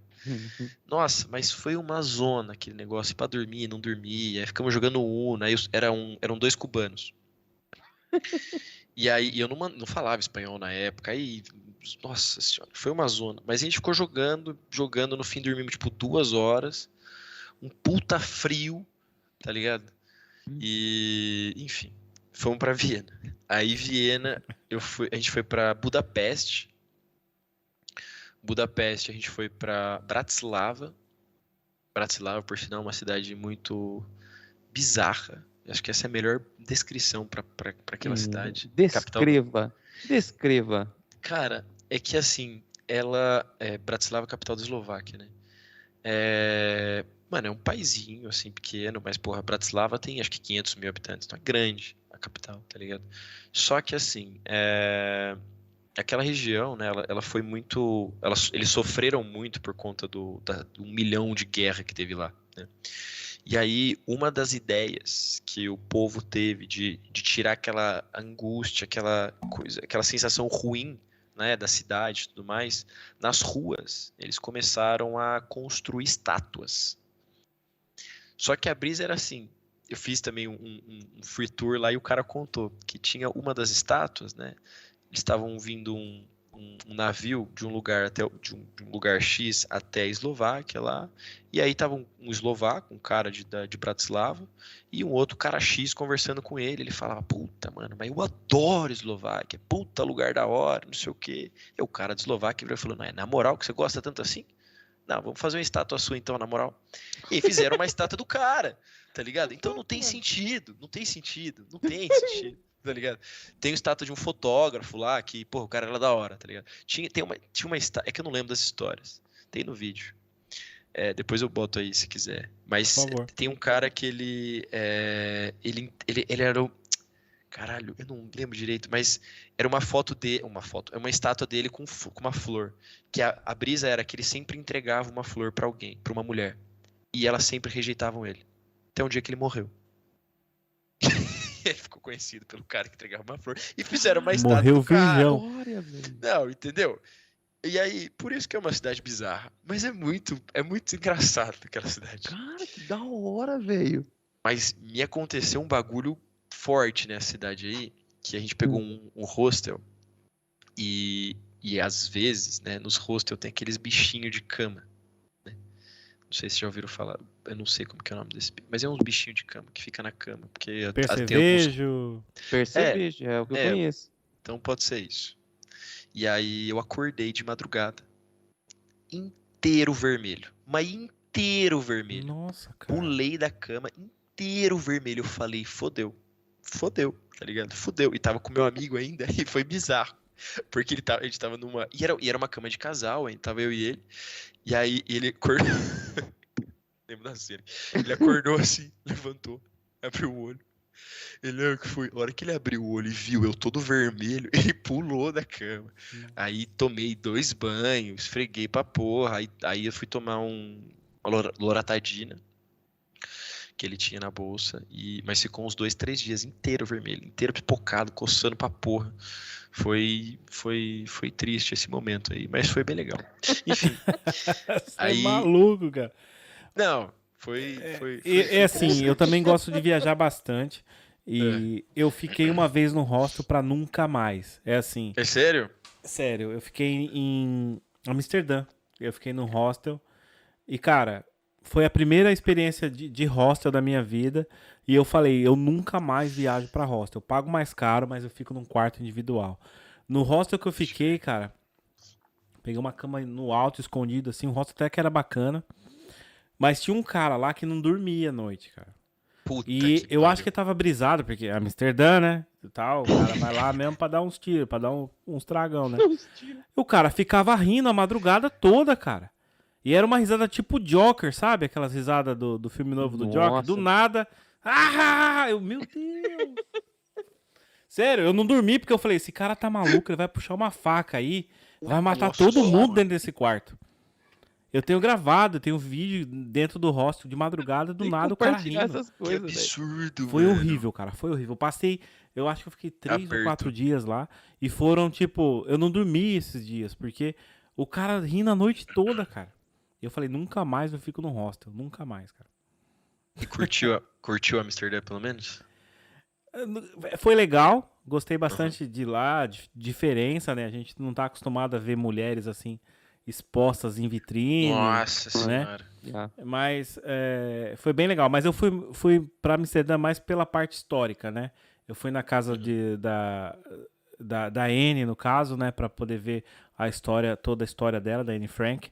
É, cara, e fui nos museus, nos principais museus que tem lá, né? Da, em Schiphol. Fui ver o The, The Night Garden, que é um dos quadros mais fantásticos que tem. Fui lá ver. Eu gosto muito de quando vou para qualquer lugar, como eu disse, eu gosto de viajar bastante. Eu sempre procuro os museus e a história do lugar, porque eu curto muito história. Entendeu? Eu, é. acho, eu acho do caralho também. É, é a minha segunda que... formação, não comentei contigo. Eu sou professor de história, cara. Eu fiz história Caraca. só porque eu gosto, é. Eu sou analista de Porra. sistemas, igual a gente tava falando antes. E depois, tem acho que três anos mais ou menos, eu fiz história. Só porque eu gosto. só porque sim. Que da hora. É. Um dos. Um não. Dois dos meus melhores amigos, eles fazem história atualmente. Não, um abraço para eles se eles estiverem escutando. Mas eu, eu adoro isso também, cara. Eu acho que uma coisa é. Bom, a minha experiência com história aprendida é o que eu tive na escola, né? Mas uma coisa é os professores contarem, outra coisa é você viver aquele é negócio, isso. ver como é que foi, tá ligado? Eu não sei se e... você teve na Polônia. Não fui para Polônia, mas eu fui no campo de concentração de, de Berlim. Berlim, ok. Ainda tô, eu tenho, é uma das viagens que eu quero fazer. Já até falei com a minha esposa que é um pra dos Polônia. lugares que eu quero ir, para Berlim. Para Berlim. Berlim. Cara, eu não. Pode, pode falar. Pode falar, pode falar, Thiago. Não, desculpa. O, depois, da, depois da Eslováquia, a gente foi para Berlim, a gente passou o Natal em Berlim, né? E eu honestamente não gostei tanto assim de Berlim, mano, porque tudo que a gente viu em Berlim remetia ou a, a guerra, a Segunda Guerra Mundial, ou a, a queda do Muro de Berlim. E muito pesado, tá ligado? O muito clima é pesado, muito né? Pe... E aí, todos os dias estava chovendo e nublado. E Nossa. era Natal tá ligado? Tava e aí não frio tinha. do cão. Puta que pariu, e não tinha nenhuma alma viva ali. tipo, a gente. Fui eu, uma, eu, eu e meu amigo, a gente foi jantar num kebab, tá ligado? Que, com janta, e nem comemos kebab, comemos uma pizza. E aí a gente comeu ali, mano, foi, foi triste, foi triste, foi triste. É, quando você for para Varsóvia, para pra, pra Polônia, eu fui para Cracóvia. É Pode onde crer. tem Auschwitz, né? E Birkenau. Cara, para quem gosta de história, apesar de ser uma parte triste da nossa história, vale muito a pena, né? Porque você é um clima pesado, não vou dizer que não. Você entrar em, ali no em Auschwitz, né? É, uma, é um clima pesado. Em Birkenau você não entra sem guia. Então você entra só com o guia, o guia vai te contar toda a história do que aconteceu ali. Você vai saber de coisa que você não vê em livro de histórias. É pesado demais. E depois em Auschwitz também. Aí você faz a passagem toda com o guia, depois o guia te larga lá dentro pra você visitar o que você quiser, ver mais coisas. Vale muito a pena. Polônia é muito barato. A gente vai lá e se sente um rei com pouco dinheiro. Você come pra caramba, bebe pra caramba. Eu gastei. Você vai lá tomar uma cerveja, parei num, num café lá, eu quero uma, uma cerveja. Ela veio com, com uma pint pra mim, tá ligado? E, pô, você com um euro tomando um, um canecão daquele de cerveja. Pô, lá é muito Caraca. bom. Vale muito a pena para quem quer conhecer Polônia. É minha dica. Eu sempre falei pra minha esposa, olha, a gente vai para lá porque eu quero que você conheça. Ela não conhece ainda. Pode crer. É muito bom. Polônia é um. Eu gostaria muito de ir por conta. Na verdade, eu, eu não vou negar, tenho interesse de conhecer a, a, a Europa. Bom, o mundo inteiro, mas a Europa inteira. Exatamente pela oportunidade que eu tô tendo de estar aqui, né? Sim. Porque, assim, vindo do Brasil, você não vai vir pra, do Brasil para Polônia, por exemplo. É meio difícil, tá ligado? Você não vai vir do Brasil para para Eslováquia, por exemplo. É difícil, saca? Yeah. Então eu é, tendo a oportunidade de estar aqui, eu, eu gostaria muito de, de conhecer boa parte desses países, porque eu gostei muito do, do leste europeu. Eu queria muito conhecer. Oh meu Deus, como é que é o nome? A Ucrânia. Queria muito ir pra Chernobyl. Nossa. Eu não sei se consegue entrar lá, né?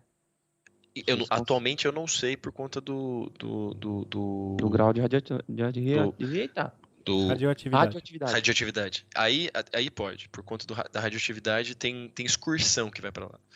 Mas é, não, não pode ficar mais do que não sei quantos minutos. É. Passa rapidinho é. e vaza. É. É. É tipo assim. Não. Mas, é, fazendo um adendo aqui, você comentou de, de Amsterdã. É, tem uma história um tanto quanto interessante que eu conto sempre pro, pros meus amigos que eu descobri indo pra lá mesmo. Que você comentou sobre as mulheres e tudo mais. É, aquele, o Red District Light, né? Ele tem, não sei se você percebeu, mas do lado dele tem uma igreja. Não sei se você, se você sabe da. Sim, é uma igreja redonda, assim, que tem. Eu sei. Exato. Você sabe o porquê daquela igreja? Não, não sei a história disso. A, a brisa que é, surgiu, né, o Red, Red District Light há muitos anos atrás, né? E aí o que que era? Lá era um, o, o porto lá, os- as pessoas mais ricas e tudo mais, eles iam pra lá fazer os negócios. E aí eles iam naquele espaço, faziam o que tinha que fazer. É, Divertir. se Era pra divertiam. atender os marinheiros da altura. Isso eu- essa parte da história eu sei. E aí eles iam logo depois na igreja pedir perdão e iam embora. É o que acontece, exato. Aí o que acontece?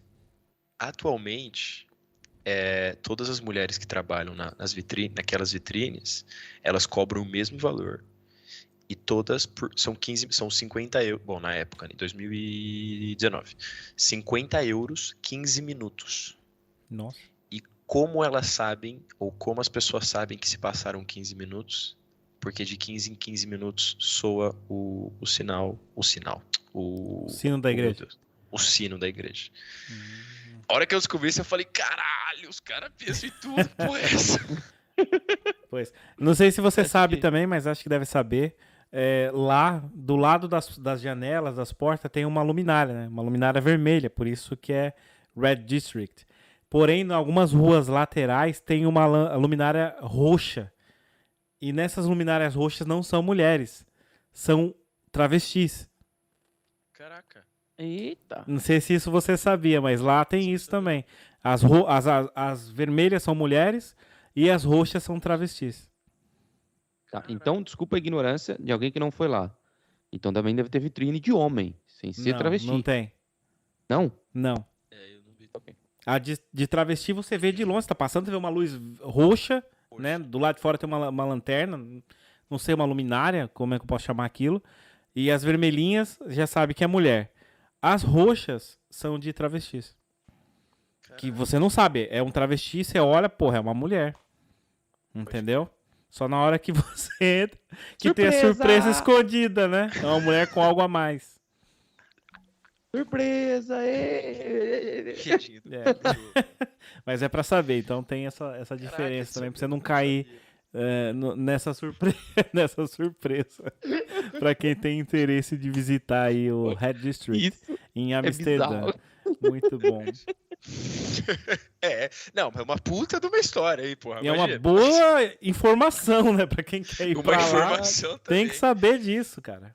Você né? aí que quer ir pra, pra Amsterdã. E, e, mano, e de, de hostel em Amsterdã, eu fui expulso do hostel de Amsterdã. Por quê? Porque quando, quando a gente faz essas viagens aí, eu sempre faço com um amigo, né? A gente pega é, ônibus ou trem de madrugada, exatamente pra não pagar diária, né? Pra ficar mais barato. É, E aí- Enquanto você tá sendo transportado, você pode descansar, né? Exatamente. Só que aconteceu? O nosso. é, o nosso, o nosso ônibus era três e meia da manhã, quatro, alguma coisa assim. E aí a gente, porra, andando o dia inteiro, já tava, tava bem, assim, né? É, já tinha bebido umas e tudo mais. E a gente não tinha pão de tá ligado? E tava com mala na mão, saca? E falei, mano. E a gente ficou num. Eu não lembro o nome do hostel, mas era um hostel grande. E aí eu falei, mano, vamos pro rosto, a gente ficar na miudinha ali, no, ali embaixo. E a hora que der umas duas e pouco, a gente vai embora. E aí eu fiquei lá no iPad, fazendo qualquer bosta, e o meu amigo, ele tava loucaço, né? Não. Loucaço. E aí ele começava, Olha. ele, come, ele começava a falar coisa, não falava coisa com coisa. Aí às vezes ele dava uma caída, e a gente no sofá. Aí dava uma caída, dava uma pescada, não sei o quê, e aí ele dormiu. Aí do nada ele acordou. Aí ele dormiu de novo. Aí que ele dormiu de novo, o segurança veio falar com ele. Falou, é, por que, que você tá dormindo aqui e tal? O que, que você tá fazendo aqui? Não sei o quê. Porque achou que... Porque jogado no sofá com umas malas assim, achou que era um mendigaço ali que tava sem fazer. Perguntou qual que era o, qual que era o, o, o, o número do quarto dele e tal, enfim. Aí ele foi embora, o cara foi embora. E aí ele veio e falou assim: ô, ô, ô. Mano, o cara ficou bravo aqui. Eu falei, mano, para de dormir, caralho. Vamos ficar mais um tempo aqui e a gente vai embora. Aí não deu outra. Jumento dormiu de novo. jumento. E aí o cara mandou a gente embora. Quitou a gente de lá. E tava chovendo.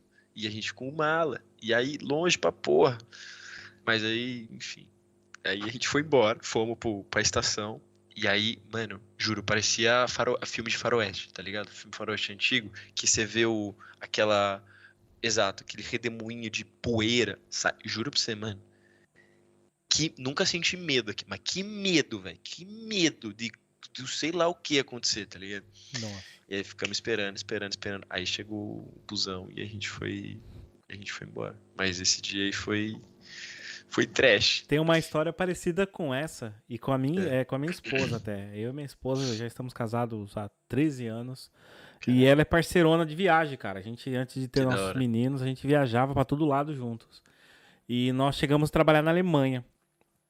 E Poxa. nós saímos da Alemanha e fomos direto para Inglaterra, para Londres, para morar, para trabalhar e ficar em Londres. E aí a gente foi para Frankfurt. Chegamos na estação de Frankfurt, nosso, na verdade, nosso não ia ser de trem, a gente ia pegar um ônibus, só que era do lado da estação de trem. E o único lugar que estava aberto, tinha banco para sentar, tudo, ó, vamos ficar na estação, não vamos ficar na rua, né? Bora para a estação, em Frankfurt. Cara, o segurança não deixava a gente deitar, cara, na estação. Ô, Juro, a gente ia ficar sentado no banco, se a gente tentasse sentar no chão para esticar, o cara chegava e chutava. Não, ô, levanta, pode ficar deitado aqui não. Juro pra você, a gente passou uma noite assim, tipo, um escorado no outro, sentadinho no banco, não podia dormir. Segurança passava, com o olho fechado, cutucava, já, ô, levanta, vai embora. Falei, não, a gente não pode ir embora, não. A gente vai pegar o trem, tá esperando o trem, não sei o quê. Era isso e dentro do McDonald's. Pegava um café no McDonald's, sentava no McDonald's e ficava lá com o café cinco horas com, com o café. cinco horas com um café? É, cara. É quem nunca, quem foi mochileiro e nunca fez isso, meu amigo? Isso aí é clássico. Dormir é, era um lugar que tinha tomada internet. Cara, Ficava, pegava um café e ficava cinco horas lá a madrugada inteira. McDonald's, dependendo, de muitas cidades aqui na Europa, é 24 horas, né? Aberto. Uhum. Então pegava e ficava lá, o pessoal ficava olhando, a mulher vinha limpar, tipo, e a gente lá com as malas, tudo igual você fez aí com a mala, cara, jogado na estação. É, é absurdo. Uma e é nessa que vem, Exatamente, é nessa que vem umas histórias que você fala, mano, qual a chance de eu viver umas histórias dessas? Cara, né? é, é, que, é que o podcast não é comigo, mas um dia que, eu, que a gente sentar aqui para contar as histórias. E dormir não, na rua na Inglaterra. Faça, faça, faça, um dia, faça um dia esse especial aí, vocês dois. Tem que Teve ter uma um vez, especial realmente para contar as histórias. Teve, teve, uma vez que a gente fez um, um, especial comigo. Na verdade, foi um migué que eu dei, eu posso falar isso agora, porque não dei. Foi um migué que eu dei, porque eu não tinha encontrado ninguém para ir no programa. Porque o que acontecia era, a galera fala, porque o programa é espanhol, né? A galera, não, eu não falo espanhol, não, eu tenho vergonha, não, não sei o quê. E me enrolava, me enrolava. Falei, mano, quer saber? Eu vou fazer um programa meu. Eu. Exatamente. E ponto. Mas aí qual que era o meu objetivo? Lotar de pessoa, né? Porque aqui a, a situação do, do, programa é essa, né? Tem um convidado, você tem o que falar, né? Você tem o que escutar também. E aí, porra, e era só eu lá, e aí? E eu ia falar o quê? tá ligado? Eu ia ficar falando da minha vida. Não, pô. Aí eu lembro do. Mas foi um programa muito legal. Façam isso, mano. Façam isso. Abriu o chat. Divulga não? pra galera. Exatamente. E aí o que, o que eu fiz foi. Mano, aí eu fiz a, a, divulgação do século, assim. E aí eu lembro do, do, dos meus dois chefes falando: Não, você não vai. Vai ser uma bosta isso aí, você não vai conseguir fazer nada, não sei o que. Eu falei: Vou confiar em mim, deixa comigo. Vou confiar em mim. Chaco pai, chaco pai. Aí um deles falou assim: Não, vou colocar os comentários lá na televisão. Falei: Pode colocar. Pra quê, mano? Nossa, mas deu, tipo, mais de 100 perguntas, um bagulho retardado, assim, foi o nosso maior pico de audiência na época. Deu, sei lá, 27, 30 pessoas ao vivo. E aí terminou o programa, um deles virou e falou: É, bom programa. Aí eu falei, é. falei pra você confiar, caralho. Porque, mano, no fim as pessoas têm muito interesse, muita curiosidade em saber é, como vocês chegaram, até onde vocês chegaram, como surgiu. Não sei se já falaram isso, mas como surgiu a ideia do programa e tudo mais. Mesmo porque vocês são pessoas que não estão no Brasil, estão na Europa, então, puta, como que foi esses trâmites, como foi o processo tudo mais. Uh, eu acho que seria uma baita de uma ideia e, e, e tenho certeza que vocês têm muita, muita história para contar. E eu com certeza adoraria escutar as histórias de vocês aí, mano. Porra, várias histórias bizarras. A do Rodrigo eu já sei mais que ele manda uns áudios ali que. Oh, agora, agora no, no, seu programa eu vou falar ali, não, você manda uns áudios ali meio generoso ali, viu? Às vezes eu demoro um pouco para responder uns áudios de 10 minutos, quebra um pouco as pernas, velho. Mas... É, é, é, uns podcasts adiantados ali, entendeu? Eu tô cansado eu... de falar pra ele, cara, seja mais objetivo. Não, não, não. Não, mas é. Não, não, calma, calma. Deixa eu explicar, deixa eu me defender. É, o Thiago deu abertura perguntando onde eu era, minha história, o que aconteceu e tudo mais, não sei o quê. E mas eu peguei, contou. Thiago. Eu, eu nasci lá mesmo, no Paraná, não, com 5 anos de idade, eu aprendi a andar. Isso, eu peguei mais ou menos dessa, dessa, dessa época aí. Peguei e falei para ele assim, ó, trinchei, ó, esse aqui assim até aqui. Aí ele usou um termo muito legal, que é assim, ó, corre tá aí, faz quem quer. Né? Então, aí, assim, é, e, e aí, pô, aí comecei a trocar ideia com o Thiago, e até ele me apresentou um rapaz que a gente convidou para fazer o podcast, que é o Poliglota. Ah, pode crer. Ele aceitou, a gente só acho que se já não tá marcado, falta só marcar Olha, a data. Eu acho que é seu primo, cara, o Gustavo, falando, pô, realmente ele manda uns áudios. não falo mais com você, beleza, campeão? Tá tudo certo? Esquece. Eu não mando Magoou o rapaz agora. Valeu, você Sei... acabou de denegrir não. minha imagem pra internet, pro mundo Sei inteiro. Então, Ai, valeu. Caramba, eu tava meu. me defendendo, mas agora você levou pro, pro, outro lado. Depois eu falo com você. Eu, eu, você eu, pro pai. Eu sou, eu sou desses aí. Infelizmente, eu sou que nem você, assim, que mando. Eu gosto de falar, eu mando uns áudios grandes. Mas nove minutos é muita coisa, né? Mas quando, quando a galera reclama comigo, eu falei, mano, por isso que eu criei um programa que eu possa falar. Porque senão hum. alguém fala. Não vou falar, caralho. Mas é, nem sei porque eu comecei a falar do, do, dos áudios aí. Não, relaxa. Mas, tá bom. É, Mudei mano, meu jeito de ser agora por causa não, não mais áudio. Foda-se. Agora, desculpa, agora, desculpa, desculpa. Agora tem os, os aumentar ali 1.5 e 2 ali duas vezes ali a velocidade. Dá pra, dá pra, não, dá, não, dá não. pra ouvir legal. Não, mas vários dos seus áudios você me acompanhou, fazer, fui, na, fui na academia ali, fiquei 10 minutos ali, aí tinha uns outros de 8, fiquei uns 20 minutos lá. Em vez de escutar música, já tinha o seu podcast lá.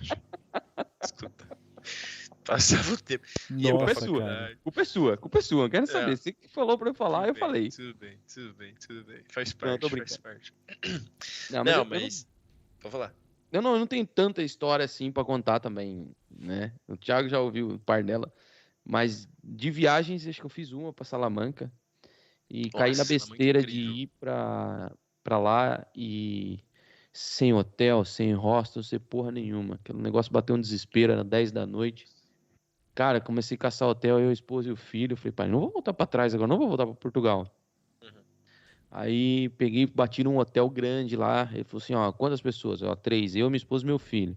Ele falou: ó, não tem espaço aqui, mas espera que eu vou ligar aqui num outro hotel. Você vai lá. Eu fui no hotel. Até que o hotel era legal. Mano, mas era tipo o dobro do preço.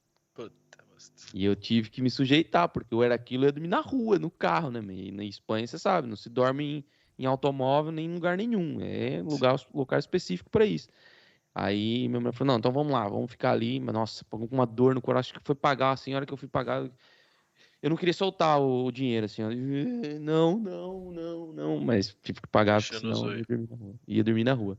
Mas valeu a pena, valeu a pena. Foi uma experiência bacana. Salamanca, um lugar muito bonito, pontos muito históricos, a faculdade é muito linda. E vale a pena visitar Salamanca. Faculdade é. mais antiga da Espanha, por sinal.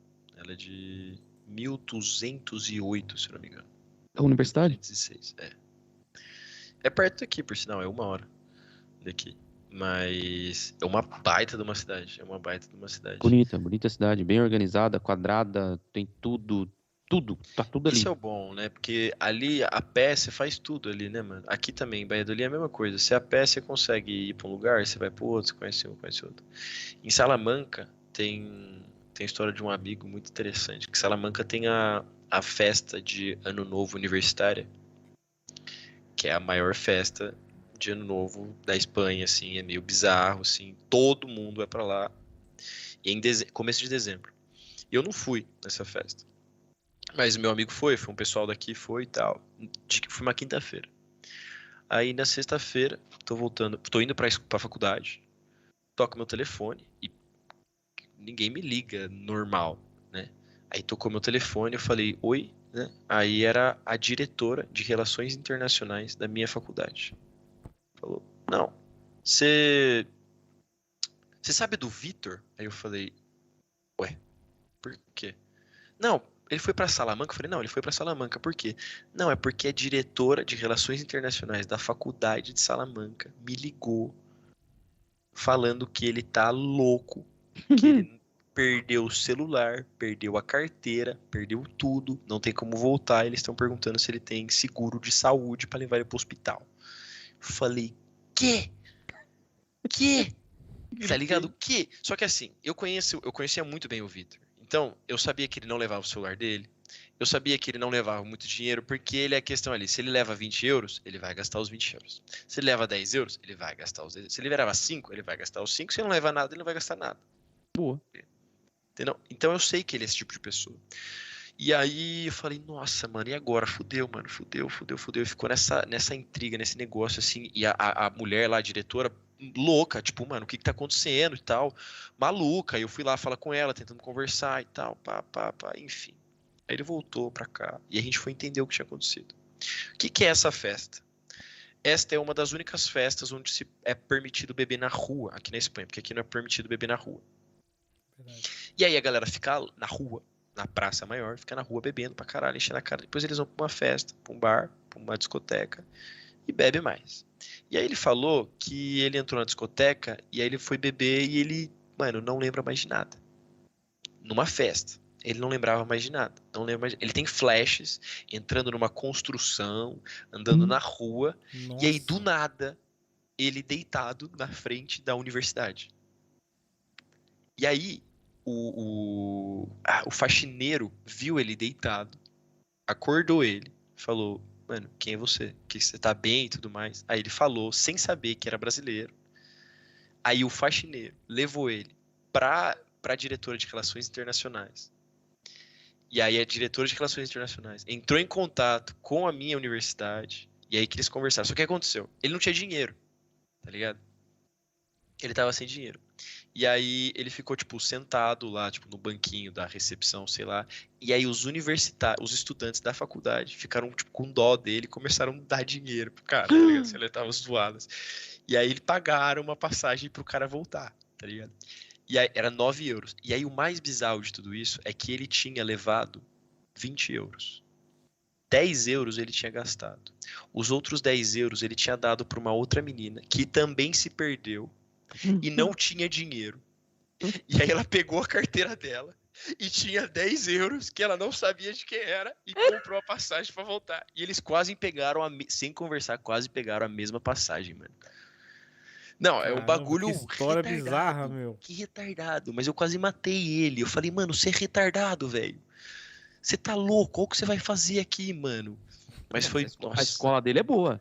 A escola dele é a escola de Jesus Cristo, que com 20 anos conseguiu dar PT e beber duas vezes e com a morrer, cara. Como é que ele fez multiplicação? Ele deve ter feito porra? um esquenta em Mano. algum indiano, cara. Comprou é, aquelas caixinhas de leite, mas é de vinho, entendeu? Aquelas coisas mais é... vagabundas que existe abrir a, a, questão a questão das festas na rua é essa, né? Você leva, você compra bebida barata, vai, vai e enche a cara, depois você vai pra festa, compra E o que um, é pior para dar PT do que uma bebida barata? Nossa. Exatamente. Exatamente. Aqui. Vodka têm... Roscoff. Roscoff. Nossa, tem umas. Como esses nomes aí também. É, tinha uma. É, Ar, Arloff. Eu não lembro. É mas Orloff, tem uma. Arloff, Orloff. Mas tem uma. Puta, tem umas. Tem, tem umas histórias boas também com. Pior do que a corote, né? Com bebida. Como? Pior do que corote, mano. É pior do que corote. Ah, tem. Eu eu vou, vou dar um salto só para contar aí sobre essa história de bebida aqui, brevemente. que em São, quando a gente morava em São Paulo, é que tem um amigo meu, Leonardo Dora, ele estudou design de games comigo. Um abraço aí pra você, Léo. E teve um dia que a gente fez um torneio chamado Copa Cirrose. Nossa. Já dá pra saber, né? E aí, PT que não foi. era um jogo Cruzeiro e Palmeiras. E aí, qual, qual- co- como funciona a Copa Cirrose? Galera que tá escutando aí, se quiser fazer a Copa Cirrose aí. Como que funciona a Copa Cirrose? Eu adorei o nome. Não, é muito É. boa. Como que funciona a Copa Cirrose? É, a cada gol que o time, por exemplo, Palmeiras e Cruzeiro, né? Eu, era- eu sou palmeirense e meu amigo era cruzeirense. Se o Palmeiras faz um gol, ele dá dois shots e eu dou um shot. E assim sucessivamente. Né? Se o Cruzeiro faz um gol, eu dou dois e ele um. Só que chegou num nível que no, no começo tava chato, então a gente começou a fazer. é, começou o jogo, ah, a gente dá um shot, terminou o jogo, a gente dá um shot. Começou o segundo tempo, um shot, terminou o segundo tempo, dá um shot. Nesse jogo em si, eu acho que foi assim. Nos outros, a gente inventava, tipo, a cada 15 minutos, cartão amarelo, cartão vermelho, defesa bonita, uns bagulho meio retardado. Mas esse jogo em específico, o jogo foi, não sei se vocês lembram, mas o jogo foi 3 a 3 E foi pros pênaltis. Nossa, que bobeira. Não pode. Era, a gente tava em três, mano. A gente bebeu três garrafas de vodka. É. Era, começava com A, mano. Eu não lembro, mas era verde, azul, E sei lá. Arlof, Arlof, acho que é isso. pode ser. Cara, foi retardado esse dia. Foi retardado, foi retardado, retardado. Mas essa aí é uma boa, é uma copa, uma copa interessante aí pra pra- pra desfrutar momentos com os amigos. Eu tentei fazer uma vez ela aqui na aqui na Espanha, mas não funcionou porque o meu FIFA não funcionou. Aí a gente fez com com Mario Kart World de de eu tenho um pendrive de de Super Nintendo de jogos de Su- de Super Nintendo. E aí a gente jogou Mario Kart. E, e aí essa era a nossa Copa Cirrose, só que de posições. Aí você pegava em primeiro, você tomava um, você pegava em oitavo, você tomava oito tragos, né? Nossa, já ficava em PT na hora. Você é louco. E aí. Morri ali. Não, mas é bom, é bom aproveitar enquanto eu sou jovem, entendeu? E aí a gente vai. Vai. Tá certo, tem que aproveitar nessa idade mesmo. Quando tiver novo, sem família, tem que aproveitar. É Tiago, deixa, deixa eu te. Você lá. falou aqui uma coisa legal pra gente, que a gente já tava em ideia realmente de fazer é, um- alguns episódios só entre eu e o Rodrigo. É, foi muito bom você ter mencionado isso. Eu quero te pedir uma coisa e também. Não sei se isso é uma ideia, se você já tem, mas seria uma ideia bem legal pro, pro TPTV. Que é, não sei se você sabe do Interrail que tem aqui na Europa. Tô ligado. Cara, faz aí pro canal um. Utilizando Viajando. o Interrail até a China, meu. Caralho. Porque você sabe que a, a ferrovia aqui consegue chegar até a Consigo. China. Cara, faz uma cena dessa que eu acho que você vai rebentar, meu. Porque você sabe que o, o, o, bilhete do Interrail ele é válido por 30 dias. Você Sim. paga, acho que é caro, né? 300, 300 e Eu tal euros. Esse Você não dá você chegar até a, a China. Até a China fica em mil e tal. Mas o de, de 300 você consegue rodar a Europa inteira com ele. Entendeu? Cara, eu acho que seria uma coisa muito legal pra você trazer pras pessoas aqui. Eu mesmo iria adorar ver, cara. Pode crer. Obrigado pela, pela. Eu gosto disso. Eu gosto de, de, de soltar essas ideias e vir com outras ideias, assim, que eu vou juntando as Cara, coisas e modelando. Por isso que eu tô com o fantástico. processo. Eu que queria hora, mano. fazer. Se eu tivesse condições. Tipo, hoje não dá porque eu tenho família, tenho dois meninos pequenos. Não dá pra fazer. Mas era um tipo de coisa que eu só descobri que existe há pouco tempo, há uns quatro Sim. anos atrás, porque antigamente eu não sabia que isso existia. E foi os amigos portugueses que falaram: Cara, eu fiz Interrail quando eu tinha 20 anos, eu peguei o trem aqui, fiquei 30 dias viajando pela Europa, tá tudo pago, a passagem tá paga. Você só tem que parar nos lugares pra conhecer e dorme durante a noite de, uma, uma- de um país pro outro, igual você faz, entendeu? Já tá Sim. fazendo. Eu acho que seria muito, muito legal você fazer uma coisa dessa, cara. É, uma, é realmente uma, é, é uma ideia muito interessante, não só para o canal, honestamente falando, mas que eu estou no processo de, de começar meu TCC. E isso aí surtiria muito efeito num possível documentário aí que, Sim. que, que, que faz muito sentido, mano. Faz E Não, se o- quiser se aventurar mais e tiver tipo, ah, vou gastar uma grana, mas vou me aventurar mais. Mano, dá pra você chegar até a China de comboio, cara, de trem. É. Seria uma road trip, É, entendeu? só que uma trail, né? Uma train, uma train trip, Train entendeu? trip. Ia ser muito legal, cara. E um documentário em cima disso provavelmente ia, ia dar bom fundamento aí pro seu TCC, com certeza. Pô, e, e sem contar o que Ué. você não podia fazer, falando, cara, me segue aí pra vocês verem a minha viagem louca de da Espanha até o- a China de trem. Mano, todo mundo ia querer ver isso. Nossa senhora. fazer umas é, eu trends até de TikTok, episódio, tá ligado? Aquelas coisas bem curtinhas série. divulgar. Nossa, é arrebentar, cara. Porra, muito obrigado, na real, pela dica. Muito obrigado mesmo pela ideia. Eu gostei, gostei muito, na verdade. Eu vou. eu o problema é que eu sou uma pessoa que vem as, quando vem as coisas na cabeça, eu começo a pensar muito, velho. Ah, ah, e, e começo a escrever muito. Mas o lado bom disso é porque eu, eu, eu penso bastante e faço várias coisas. Mas o lado ruim é porque eu penso, penso, penso, penso, penso, penso, penso, penso. E aí eu não durmo também, né? A cabeça fica milhão. Não, fica milhão. É, mas eu gostei demais, cara. Eu gostei demais. E ela, e ela une muito ah, tanto o meu estilo, que é tanto de viagens como de aventuras e tudo mais. E, e eu E- peguei isso aí porque você falou que tá tentando mudar a vertente do canal, né? Que é uma É. coisa mais de, de aventura. Mano, que é uma aventura maior de- do que falar, cara, cheguei na China de trem. E vou voltar. E vou voltar, pelo amor de Deus, né? Pelo amor de Deus. Tem que voltar. Por favor, não fique por lá, não. Talvez tinha que ter que esperar um pouco mais aí pra conseguir essa, essa, essa, essa experiência aí, mas, porra, eu vou, vou estudar essa possibilidade aí sim. Tem até o- o- provavelmente minha reunião com, com, com o orientador essa semana, ou semana que vem. Mas eu vou, vou lançar essa ideia sim, cara. Que, porra, eu gostei demais. Porra, eu gostei muito mesmo. Obrigado. Que Obrigado bom, mesmo, cara, Ronaldo. que bom. Fico feliz. Olha, Obrigado mesmo. Tiagão, a gente já tá aqui há quase duas horas conversando. Na Espanha Caraca. tá muito tarde. Eu queria agradecer e guardar um pouco das histórias que você tem pra contar pra uma segunda volta aqui no Liderando, cara. Eu quero muito que você volte, porque nosso papo fluiu muito bem e foi muito bom. Nem vimos a hora passar, mas a gente também não quer Realmente. massar mais você ainda. Então, cara, em nome do Liderando, eu quero agradecer a sua presença aqui hoje, cara. Muito, muito obrigado.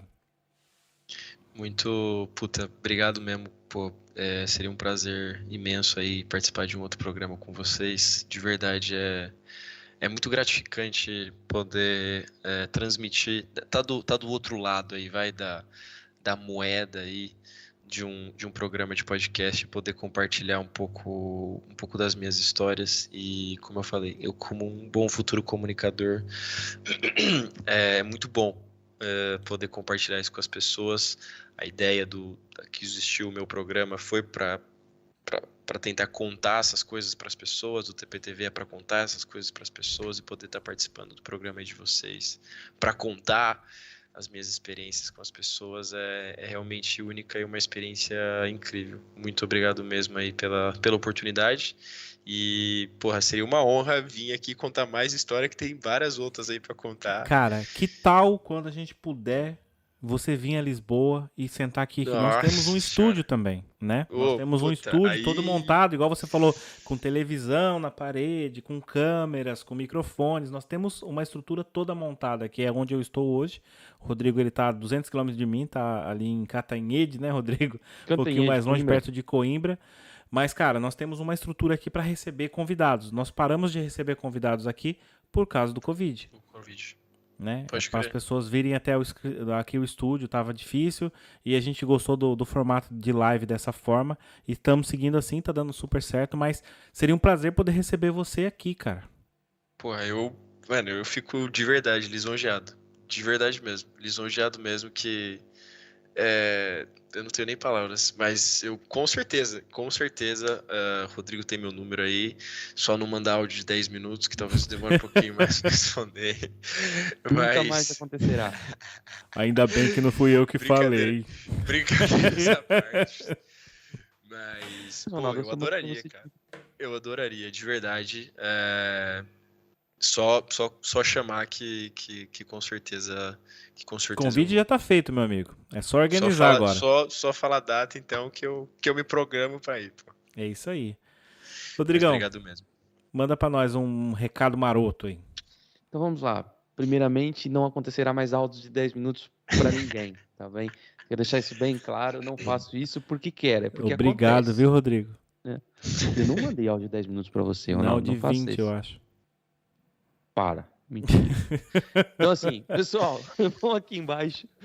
Não, é verdade, você não mandou de 10 minutos, mas você manda, tipo, para uns 20 áudios de 2 minutos, cada um. Que vai dar no final a mesma coisa, ou pior. Estão denegrindo a minha imagem publicamente. não faço Cara, isso aqui tem que ter mandar, um corte. Ó, vou fazer igual um amigo meu. Um amigo meu faz o seguinte: 30 segundos, meu velho. Deu 31, eu não ouço mais. Cara, eu, eu sou muito, sei lá, objetivo. Você manda aquele monte de áudio, eu respondo assim, ok. Ou você, não, legal, faz assim. Não, pega tal coisa. É sempre assim, cara, no tipo, em texto, não é nem áudio. Entendeu? É textinho. Às vezes que precisa falar alguma coisa, manda o áudio, mas manda lá um monte de coisa, tá, tá, tá, tá, tá, tá eu, ok? Tipo, é isso aí mesmo. o problema é que eu sou muito detalhi... detalhista, é verdade. Mas não é mal, tá de... certo. Eu, eu gosto de detalhar bem explicado. Coisas, e às vezes disso. eu peco pelo excesso. Isso é que é um problema. Boa. E às vezes nem é todo mundo que tem a boa a boa a paciência, que eu acho que vocês, né, a, mais por aturar é por educação, né, mas tudo bem. E, e eu acabo por querer detalhar muitas coisas e ser acabo por detalhar demais que eu poderia ser objetivo com duas, três palavras já resolvi o problema, né? Mas enfim, o contexto curto. Pronto, aprendizado, né? Nós estamos aqui para aprender. É isso aí, pô. História para contar. Manda aí, meu velho. Pronto. Então vão aqui embaixo, pessoal. Curtam, se inscrevam, compartilhem. É importante para ajudar a divulgar o nosso trabalho, para trazer pessoas com histórias tão mirabolantes quanto foi as histórias do Thiago hoje aqui para gente, tá? Caso não der tempo de ver, dá tempo de ouvir. Então, olha, passem no Spotify, no Google e no Apple Podcast. Também estamos por lá e, logicamente, vai estar disponível uh, futuramente a conversa com o Thiago lá também. Ronaldão, da minha parte é isso. Obrigado, Rodrigão. Pessoal, é isso aí. Tivemos a presença aqui do grande Tiago. E eu quero só ressaltar uma coisa. Aqui embaixo, na descrição desse vídeo, você encontra aqui os links de todas as redes sociais do Liderando Podcast e também do Tiago. Então já sabe, vai lá, segue o Tiago, curte a página dele, dá essa força pro nosso trabalho e pro trabalho do Tiago também, que é muito, muito importante, tá bom? Então, tá aqui embaixo na descrição desse vídeo. Tiagão, cara, muito obrigado, mais uma vez pela sua presença. Muito obrigado mesmo aí. Eu, bom, só para ficar aí, YouTube TPTV, TPTV, é, Erasmus Conosté, tem vários, vários uh, vídeos e vários programas estão salvos aí. Também no, no, no Instagram a gente está como Erasmus Conosté. Uh, coisas novas estão por vir, TPTV, TPTV também, Ports 32 no Instagram. E depois eu mando, eu mando o link pro, os links pro Rodrigo aí para ele põe na, na põe na descrição da live. Põe na eu consigo põe no isso? comentário, é. É. Mas é como eu falei, aqui na descrição já tem lá o port 32 que a partir dali as pessoas encontram tudo sobre você. Ah, então tá bom. Então pronto. Tá? Já então tá, tá lá no, o seu tá arroba feito. já tá ali na descrição então tá desse feito. vídeo. Então tá feito. Então Beleza?